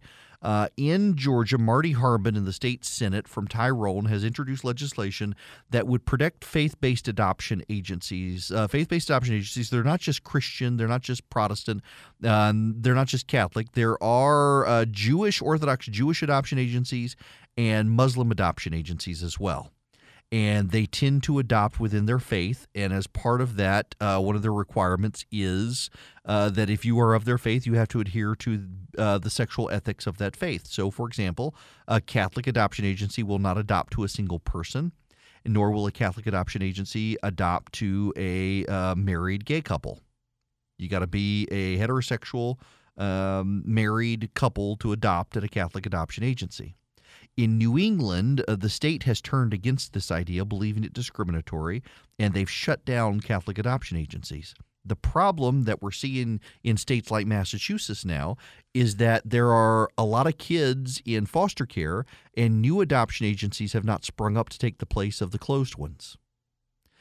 So there's now a backlog in the ability to adopt and process kids in foster care in Massachusetts, and more and more kids are in state homes because there aren't Catholic adoption agencies to help place kids in foster care, and there aren't ado- Catholic agencies and other Christian faith based agencies to help place kids for adoption.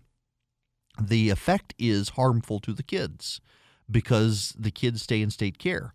Uh, the gay rights movement has made the decision that it is better for the kids to stay in state care than to be adopted into a household that might teach them uh, bigotry in the form of Christian, Muslim, or Orthodox Jewish values.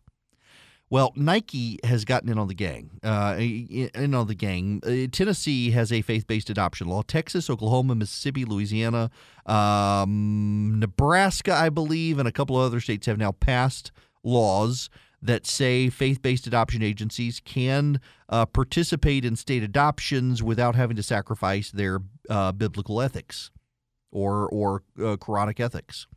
And Tennessee is now considering a law. Nike has now joined Amazon, Dell, Mars, IKEA, Hilton, Marriott, and a few other corporations, uh, calling on Tennessee to kill the legislation, House Bill 836 in Tennessee.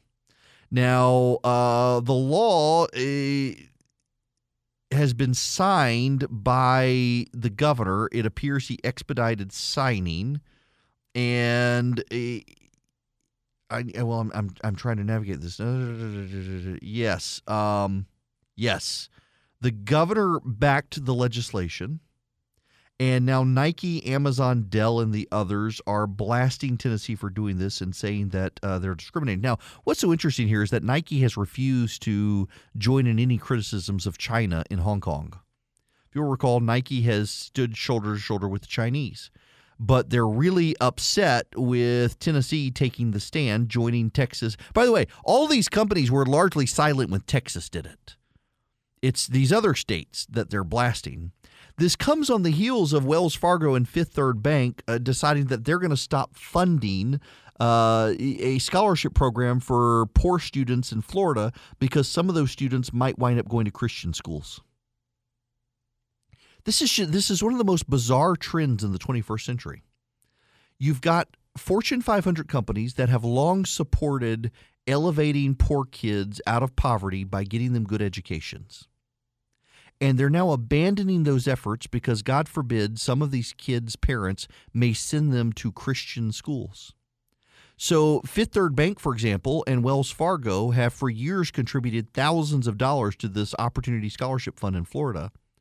83 schools, there are a thousand schools that participate in the scholarship fund. 83 of them are Christian schools that adhere to biblical sexual ethics. And so, because 83 out of a thousand do this, Wells Fargo and Fifth Third Bank have stopped contributing money to the scholarship program. We are seeing a growing intolerance in this country for people of faith, particularly Christians in this country. Uh, it is a growing hostility that began uh, a, a, long time ago, but it was the Obama administration that set a new standard by arguing that uh, the right to the freedom uh, to exercise your religion under the First Amendment really meant a freedom to worship. Uh, they actually argued in court, and it was rejected nine to nothing by the Supreme Court. The idea that the free exercise of religion actually meant a freedom to worship uh, for an hour on Sunday. That, that's actually what they argued. And the Supreme Court rejected that and said it was more expansive than that, but the Supreme Court's never done a good job of telling us exactly how expansive it is. So the next thing the Obama administration did is they went after the Little Sisters of the Poor. By the way, Little Sisters of the Poor are now having to come back to the Supreme Court this year. If you'll recall, Little Sisters of the Poor uh, won a case before the Supreme Court. The Obama administration insisted they cover abortions for people who work for their charities. Now, it's not just nuns who work for Little Sisters of the Poor. They also hire private citizens who are who identify as Catholic, but uh, you know, not all Catholics are or devout are devout Catholics. And the Obama administration demanded Little Sisters of the Poor in their insurance policy for their private employees pay for abortions. And Little Sisters of the Poor said they weren't going to do that. The Obama administration dragged them to court. They went to court and they won. Well, now states, the state of Massachusetts, the state of California, and a couple others have joined a lawsuit against Little Sisters of the Poor, and they're now demanding that under state law they pay for abortions. These states, some of them don't have religious freedom restoration acts.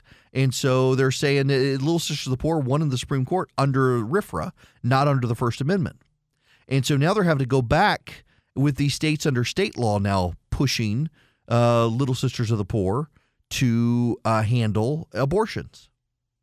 If they're told they have to provide abortions, they will shut down because they will not provide abortions and we're not we're seeing this it, it, this is expanded beyond the gay rights crowd into progressive secularism as a whole that organizations that do good work if they don't adhere to progressive morality have to be shut down.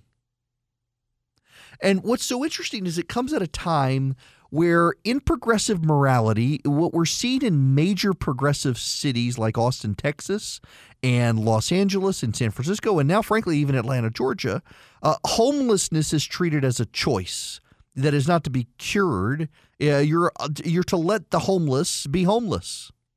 It's an abdication of responsibility. Now, if you're actually if you're a person of faith, uh, let's delve into the Old Testament. There, there are more people who uh, share Old Testament values, whether whether you're Christian, Muslim, Jewish. Uh, a lot of it is derived from the Old Testament sense. And, and what does it say? Take care of the widows, the orphans, the poor, the refugee. You could say the homeless in there as well. And uh, you see these Christian charitable groups committed to doing that, even the Salvation Army you can add into this list. And what you're finding is that progressive secular groups, they don't care. Fortune 500 companies don't care about the good work that these companies are doing. So long as they do not adhere to sexual ethics from the left, these, these organizations are considered bad. They can't just live and let live. For years, we've been told we got to have tolerance, we got to show diversity, we got to respect each other's differences. But here come this group with this outmoded, outdated, biblical sexual ethic they've had for 2,000 years. They refuse to change, and by God, the country's going to make them grow up or shut them down. We see that with, with Bloomberg. One of the things Bloomberg has said, he's been deeply derogatory to people of faith. Bloomberg says there's no rational reason for someone to not support abortion rights. We see this in the Democratic Party, where every single Democratic candidate says, with the exception of Amy Klobuchar, there's no place for pro life Democrats anymore. They're shutting out people of faith. They're shutting down faith based organizations. They're shutting out people who disagree with them who are doing good work. There are a lot of nonprofits in this country that are faith based. The most charitable people in this country are people of faith because, regardless of which God they worship, their God tells them to support the poor and give charitably evangelical Christians in this country actually give more to charity than rich people in this country give to charity because they have a God who tells them to tithe, to give 10%. You should want those people in society. And what we have now is that the left in this country increasingly views these as something other than humans who should be respected and that leads to bad things. The left has been so invested in the idea that Donald Trump dehumanizes people that they haven't paid attention to the fact that many Fortune 500 companies and left wing activists are doing the exact same thing to people of faith in this country. And they are devaluing the charitable work that these groups do. They're punishing people who choose to go to these the schools run by these organizations because they want a homogenous secular atheist society. Scripture says it, and you know, I, I look at this stuff and I, I, I see Scripture at play, and I realize not everyone does, but Scripture says the things of this world are at war with the things of God. The things of this world are hostile to the things of, this, of God, and you see that play out here. You see these Fortune 500 companies that are that are worshipful of the Almighty Buck, that are willing to destroy scholarship programs for poor kids because those poor kids may dare go to a sectarian school we see progressive governments willing to shut down nonprofits that do good work and ease the burden of the taxpayer because they can't go along with, with the secular faith of the age. And this, by the way, is one reason, despite all the, the anger and vitriol from the left about evangelicals supporting the president, this is why so many evangelicals will consider supporting the president. and So many of them will wind up supporting the president because they understand that the president doesn't necessarily share their faith but that the president is willing to allow them to live their faith in public.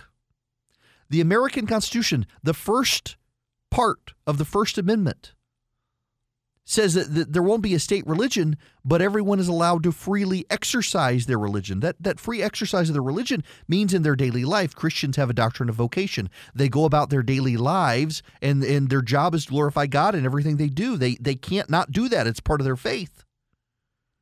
And so we are increasingly in this country becoming at odds over whether or not people can actually honor the First Amendment to freely exercise their religion, whether people of faith can have a role in this country. And the Fortune 500 companies out there that worship money, that, that are there for a profit, are increasingly aligned against people of faith with secularists. Which, again, if you go with the things of the world or are at war with the things of God, at a theological level, it makes perfect sense how Nike can attack the state of Tennessee for protecting faith based adoption agencies and cheer on the excesses of the Chinese communist regime. I promise uh, I will get out a recipe. I, I, really will. You can text recipe to 33777 and make it happen. But, but, but, but, but, but, but, but, this honestly is is more important if if I'm honest uh, joining the activist army as we've got some legislative fights that'll be coming up where every conservative is going to need to be mobilized uh, against the Speaker of the House and others who are aligning with the Democrats. We're, we're going to have to make this happen. Uh, so, what you really need to be texting is the word army to 33777. Text the word army to 33777 so that uh, you will be prepared when the time comes to rally. Uh, we have killed House Bill 757 that would have created that primary uh, to benefit the Democrats. Uh, and you got to keep rallying. You, you got to still be willing to take action. And so I hope you will consider texting the word Army to 33777. I don't sell that email list. Uh, you don't get spam advertising off of it. What happens is when there is an action alert, you get an email from me or a text message from me, uh, depending on on how expeditiously action needs to be taken. And uh, you stay informed. You become the, the, the you become the most informed and influential person in your circle of friends. Now, one thing we may have to blow up is this ridiculous Major League Baseball postseason that they've announced today. They want to add teams to the postseason, and then they want to allow the best teams a reality TV pick of essentially picking who they get to play against, which is the stupidest idea. Um, eh, you know why they're doing this? In all honesty, um, they are doing it because they want to distract from the Astros at this point. That they need to get away from the Astros. That they have a a real need to make sure that no one is paying attention to the fact that um, the Astros are in scandal and. So they got to, they say, hey, let's do reality TV. Everybody look over here at the shiny object and, and stop talking about the Astros. We got at The Athletic. They've actually got a story that, that has blown up. Uh, the headline The Astros stole signs electronically in 2017, part of a much broader issue for Major League Baseball. Uh, Ken Rosenthal and Evan Drellich at, at, The Athletic. There's a broad story about this era of baseball that is yet to be told. To this point, the public's understanding of sign stealing mostly rests on anonymous secondhand conjecture and finger pointing. But inside the game, there's a belief that is treated by players and staff as fact that illegal sign stealing, particularly through advanced technology, is everywhere is an issue that permeates the whole league. The league has done a very poor job of policing and discouraging it. And so, as this blows up, and now four people who were with the Astros in 2017 said the Astros stole signs electronically in real time with the aid of a camera positioned in the outfield, the, the Major League Baseball comes out and says, hey, let's screw up the postseason in ways that make it perfect for reality TV. Come on, people. Come on. For the love of the game, don't be stupid. And yeah, the Astros, what they did is bad. I've never liked the Astros anyway. It is Erick Erickson here. The phone number 877 Eric 877 973 7425. My buddy Russ Vought was on uh, Fox News. He's the acting director of the Office of Management and Budget and went after Pelosi and, and Pelosi's silliness on the budget. Uh, ultimately, the, the number one challenge is that Congress needs to come before, come along and pass these spending reductions. We need them to enact them into law. We're going to do the best we can here in the administration and doing things regulatorily, but these require statutes. Our economic growth numbers rely on infrastructure package. We need a trillion dollar infrastructure bill that the president has been talking about for three or four years now, and before that, even then. Nancy Pelosi needs to put an infrastructure bill on the floor of the House of Representatives, and that's crucial to our economic growth numbers going forward, as are better trade deals. We can't have trade deals like USMCA sitting on her desk for a year. We need to get forward, get moving with the business of the American people. Amen. Uh, and Pelosi is unwilling to cut. By the way, Nancy Pelosi says that she likes uh, zero baseline budgeting or, or some such and, and wants to spend responsibly, and yet she doesn't. Uh, she they're having a hard time uh, coming up with with anything in Congress other than scaremongering the president's budget, uh, which is gonna come back to haunt him, I believe. Although I got to tell you, I, I'm I'm continuing to believe that the Democrats are just overplaying their hands on so much of this stuff. I, I continue to believe that the Democrats uh, they're they're they thought they had it in the bag. And you know, the Quinnipiac polling and other polling out there suggests as well that they do. I mean, it, one of the, the the most consistent polling trends in this country in the last year is that a majority of self-identified uh, independent voters in this country want to vote against Donald Trump. They don't care who. But I don't think there was ever a real contemplation that Bernie Sanders was going to be their nominee. And I think that shapes things. I mean, just just consider as an aside here. This is a, a random tangent, but I assure you it's it's relevant. And and I don't like to talk about this topic, but uh, we need to talk about this topic because it is relevant. Uh, that would be the Academy Awards. The ratings for the Academy Awards were terrible, terrible. I mean, more people watched paint dry than watched the Academy Awards on Sunday, which was very similar to watching paint dry. Uh, they had no host. Uh, they had no hope. They had Brad Pitt get up and make a dumb joke about John Bolton not testifying in the Senate, and you, you had a bunch of pandering people standing on stage lecturing all the audience about how bad they are, how terrible they are, that they're they're environmental disasters, they're causing climate change, and you got all these people who fly private planes and get in their limos lecturing the rest of us on climate change.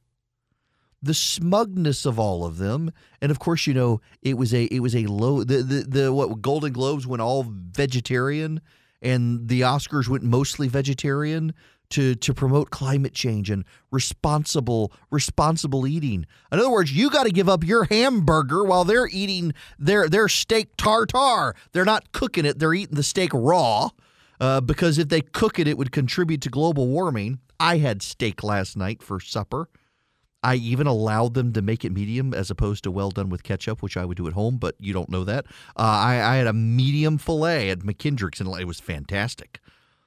And I ate it relishing the fact that somewhere it contributed to global warming. It was making up for the people on Sunday night at the Oscars who were smugly lecturing the rest of us before they got in their private planes and whisked themselves away to some paradise. And you know, they're they're attacking people today, by the way, for being upset about Parasite. Parasite was the movie that won. It won best foreign language film and it won best film and there are people upset that it won because of what it symbolized. If you don't know what Parasite is, so Parasite is a is a I believe it's a Korean movie where this this family of poor people who kind of live in shantytown realize that they can swindle their way into a rich family's home, and in so doing, they can take over the lives. And, and they they pretend to not be related, and one becomes the English tutor, and one becomes an art tutor, and one becomes the maid, and one becomes the driver. Well, it turns out there's a family living in the basement that these people used to take care of the rich people and they got thrown out or some such, or one of them did. And so now they take up refuge in the basement and now there's a, a fight between the poor people over who's going to take over for the rich people. Well, one of the rich people winds up getting killed by the poor people. It's an entire conversation on class and, and the aloofness of the rich and essentially how the poor people need to rise up and, and overtake the rich. And it's done in Korean. It's it's not an English language movie. It's the first foreign language film to win Best Picture at the Academy Awards, which is actually a really big deal. But do you know how the left has turned this on people? Oh, well the reason you don't like that movie is because it's in Korean and you're just not good enough and smart enough to read the subtitles. That's right. Subtitle racism. I didn't even know there was such a thing. These people can turn anything into racism. Did you know, by the way, that if you don't cook a McDonald's french fry until it's golden, that it's rather white, clearly racist? If you undercook the fries at McDonald's, it's racist. Everything is racist these days, people. Everything. And not wanting to watch a foreign film with subtitles makes you a bad racist person. And they wanted to lecture you on that as well. Now, what does this have to do with anything? Well, it has to do with the president of the election in 2020. So much of the polling out there has long contemplated a Trump Biden race. And now you may either get a Trump Bloomberg race or a Trump Bernie Sanders race. A Bloomberg race would be interesting in that Bloomberg is an aloof, out of touch, smug liberal who ran in New York City and somehow thinks running in New York City and being a billionaire can translate in this country into being president of the United States. I got to tell you something about a lot of billionaires, a, a lot of rich people I know. One day, I want to be a multimillionaire. I want to be a smug rich person.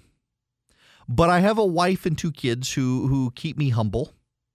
And we live in Macon, Georgia, which there are not a bunch of, of uh, multimillionaires in, in Macon or billionaires in Macon. It keeps you humble. When you live in New York City among the billionaire and multimillionaire elite, you kind of grow detached from the rest of the public where they can ask you a question like, How much does a gallon of milk cost? You know, I can't tell you how much a gallon of milk costs in all honesty. It's, it's several dollars. I was at Publix yesterday buying it. By the way, by the way, uh, a shout out to my local Publix. They heard me on this here program talking about not being able, because we're real Southerners in my house, and so we need the big tubs of Crisco to make biscuits and fried chicken. And at the Publix, you only get the rich people little white Crisco where they're like, oh, trans fat, we can't have that. And now it's not trans fat, it, it's just the white people shortening. You know, the white people shortening is like half the size of, of the southern people shortening. Well, the Publix near my house now has the giant vats of shortening all of the, the, the all of the, the rich people they walk past and they're aghast that someone actually makes a tub of shortening. It's for me and my fat behind and the biscuits and the buttermilk biscuits my wife and kid make and, and the shortening and the pie crust. I need the big tubs of shortening and praise God Publix has saved me. I don't have to go to the Kroger that thinks it's a Walmart and get lost trying to find shortening. I can just go to the Publix now. Thank you, Publix. They did it because they heard me talking about it on this program. Nonetheless, I digress. The thing here is these people. I mean, Mayor Bloomberg wants to lecture you on if he knew the size of uh, the tubs of Crisco that I get from the store, he would be appalled and have me thrown in jail. This is a man who decided to ban the big gulp in New York. And you get all these rich people together and they they the rich people are weird. Man, y'all, I I know rich people. I know a couple of billionaires. In fact, I know a billionaire who owns an entire floor of a skyscraper in New York City and it's his home. And he can look down the and he's a wonderful, wonderful person, and he's self-made, so he still has that level of connection. But you also kind of know that he he's not really connected anymore because he can leave his house and go out a back entrance where a black sedan or SUV picks him up and takes him to an airport in Westchester, New York, where he can get on a plane that is his plane and he can fly to his other house. He doesn't have to go through even the, the, the clear line at, at LaGuardia to, to mingle with the average person. Now you get you get Bloomberg out there doing this. I can't tell you what the price of a gallon of milk is. It's several dollars, and I bought one. I actually bought two gallons the other day. Why? Because they don't expire until the 24th, and I got two kids who are just consuming. I'm I'm at the point now where I got to buy two loaves of bread and two gallons of milk every week because I got an 11 year old and a 14 year old who are starting to eat me out of house and home. And the billionaire has no idea because he's got a maid and a cook to take care of this for him. And Lord, they ain't eating carbs. He's got a dietitian in there. And he gets out on the campaign trail and he tries to pretend to be an ordinary person. And do you know, for the love of God, do you know what the billionaire does on the campaign trail to make themselves look ordinary? They go out and what's the first thing they buy? Boots. Because you know, those ordinary people out in the countryside, they wear boots and they refer to them as poop kickers, but they don't say poop. And as as Rick Perry one time pointed out to me, you can tell that these people have newly found their their, their countryness because their boots have no scuffs. As Rick Perry says, never trust someone who wears boots without scuffs. Cause they've gone out and they've gone and gotten their slick boots. And inevitably it's some Swiss brand, not a Texas brand. And then they get out on the campaign trail and they say the most bizarre things. Like this morning, over my quinoa and chicken omelet, we were discussing how you people, not y'all, you people are falling behind in the Trump economy. For example, did you know that you may have to go work at some store called Dillard's where they sell clothes? And if you really wanted to make money, you would go to Bergdorf Goodman in New York City to make money instead of some place called Dillard's. They have no idea what they're talking about. And they try their best to relate to you. And you know how else they relate to you? They go to fast food restaurants. And they order fast food. You know who authentically orders fast food? Donald Trump. Donald Trump loves fast food. Remember the outrage of the media when Donald Trump put in uh, bought fast food from Burger King, McDonald's, Wendy's, and Domino's for the the uh, basketball players who were coming to the White House. They were horrified by this. My lord, Mike Bloomberg, the thought of going to a fast food restaurant and seeing all you can drink Coca Cola products out there, you have direct access to the vending machine in a big gulp cup. Uh, the man's going to pass out.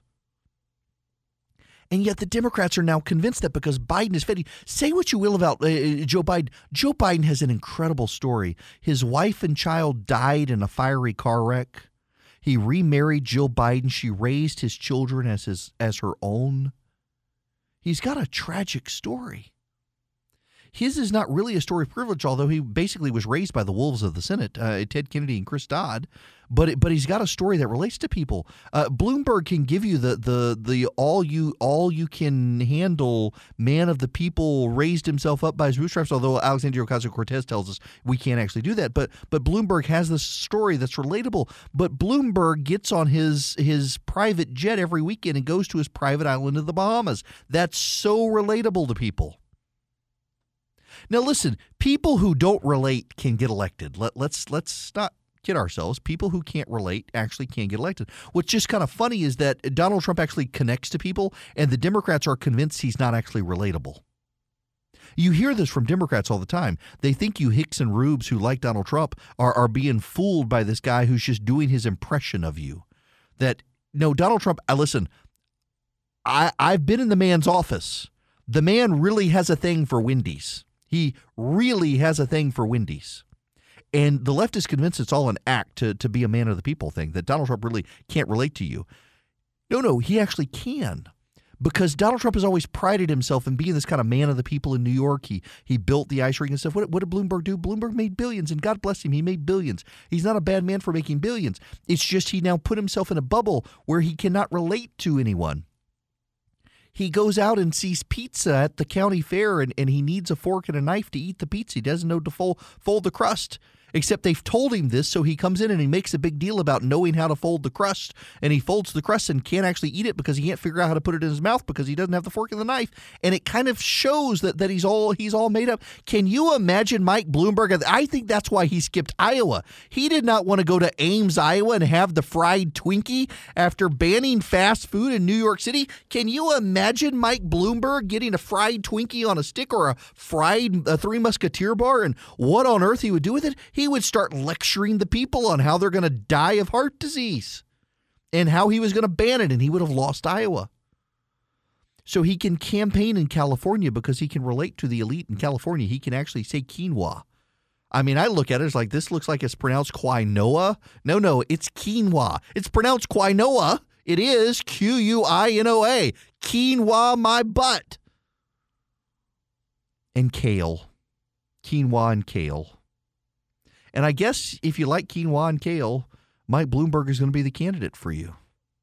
But they lecture us at the Oscars about how we're all a bunch of hicks and rubes because we don't want to read while we watch a movie because of subtitles. They lecture us on carbon neutrality while they get on their airplanes and fly away. And now they want to tell us that we need to vote for some person who's completely out of touch with the American experience and the American people. But oh my God, he's a self made man, and we should all like self made men. And you know, we do like self made men. But I got plenty of billionaire friends who are self made men who have no relationship to, to me and the world around. It's just bizarre. And these people don't need to set public policy.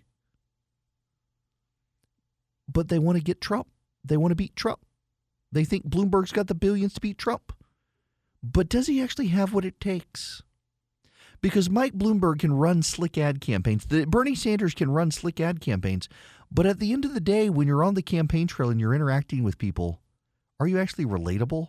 Now, for some Democrats, it doesn't matter. They just want to beat Trump. They don't care how relatable or not. Uh, they, they, they would vote for Ralph Northam in blackface over Donald Trump. But the Democrats are going to do that. It's the swing voter. You know, the latest thing the Democrats are doing? They're convincing themselves that there is no swing voter. They've got a, a partisan left wing activist named Rachel somebody or other who claims that she's all about the data and she's not actually partisan. She's one of the most predictable partisans ever, who says there really are no swing voters anymore. You know, I, good for the Democrats to convince themselves there are no swing voters anymore. You should go to the Resurgent every day, although I didn't write today. I was in Atlanta last night and had a late dinner and never got around to it. But I, I do, just as a word of caution to you, know, one of the big things now on the right is there is a there there's a rush to decide that they should jump into the Democratic primary and vote for uh, Bernie Sanders to help Bernie Sanders out. And I, I gotta I gotta tell you, I think that's a problem. You know, Hillary Clinton did that. Her campaign did that to try to hurt Republicans and, and get Donald Trump the nomination because they were convinced, and all the polling showed that Donald Trump would be the easiest Republican to beat. And uh, my goodness, it turned out badly for them. And I think Republicans need to be careful about uh, uh, uh about wading into primaries on the other side. Let them pick their candidate who they think is best.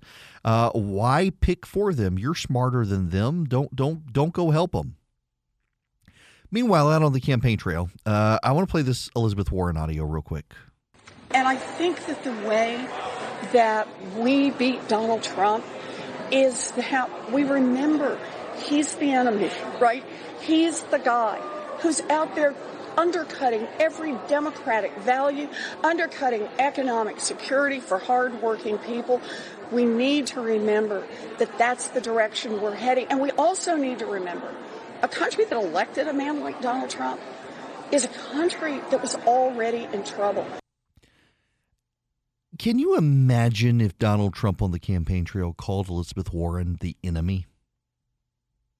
Can you imagine what would happen? And see, this gets it. Uh, I, I, I, I promise you, I didn't plan this hour to be thematic, uh, but but it is to some degree.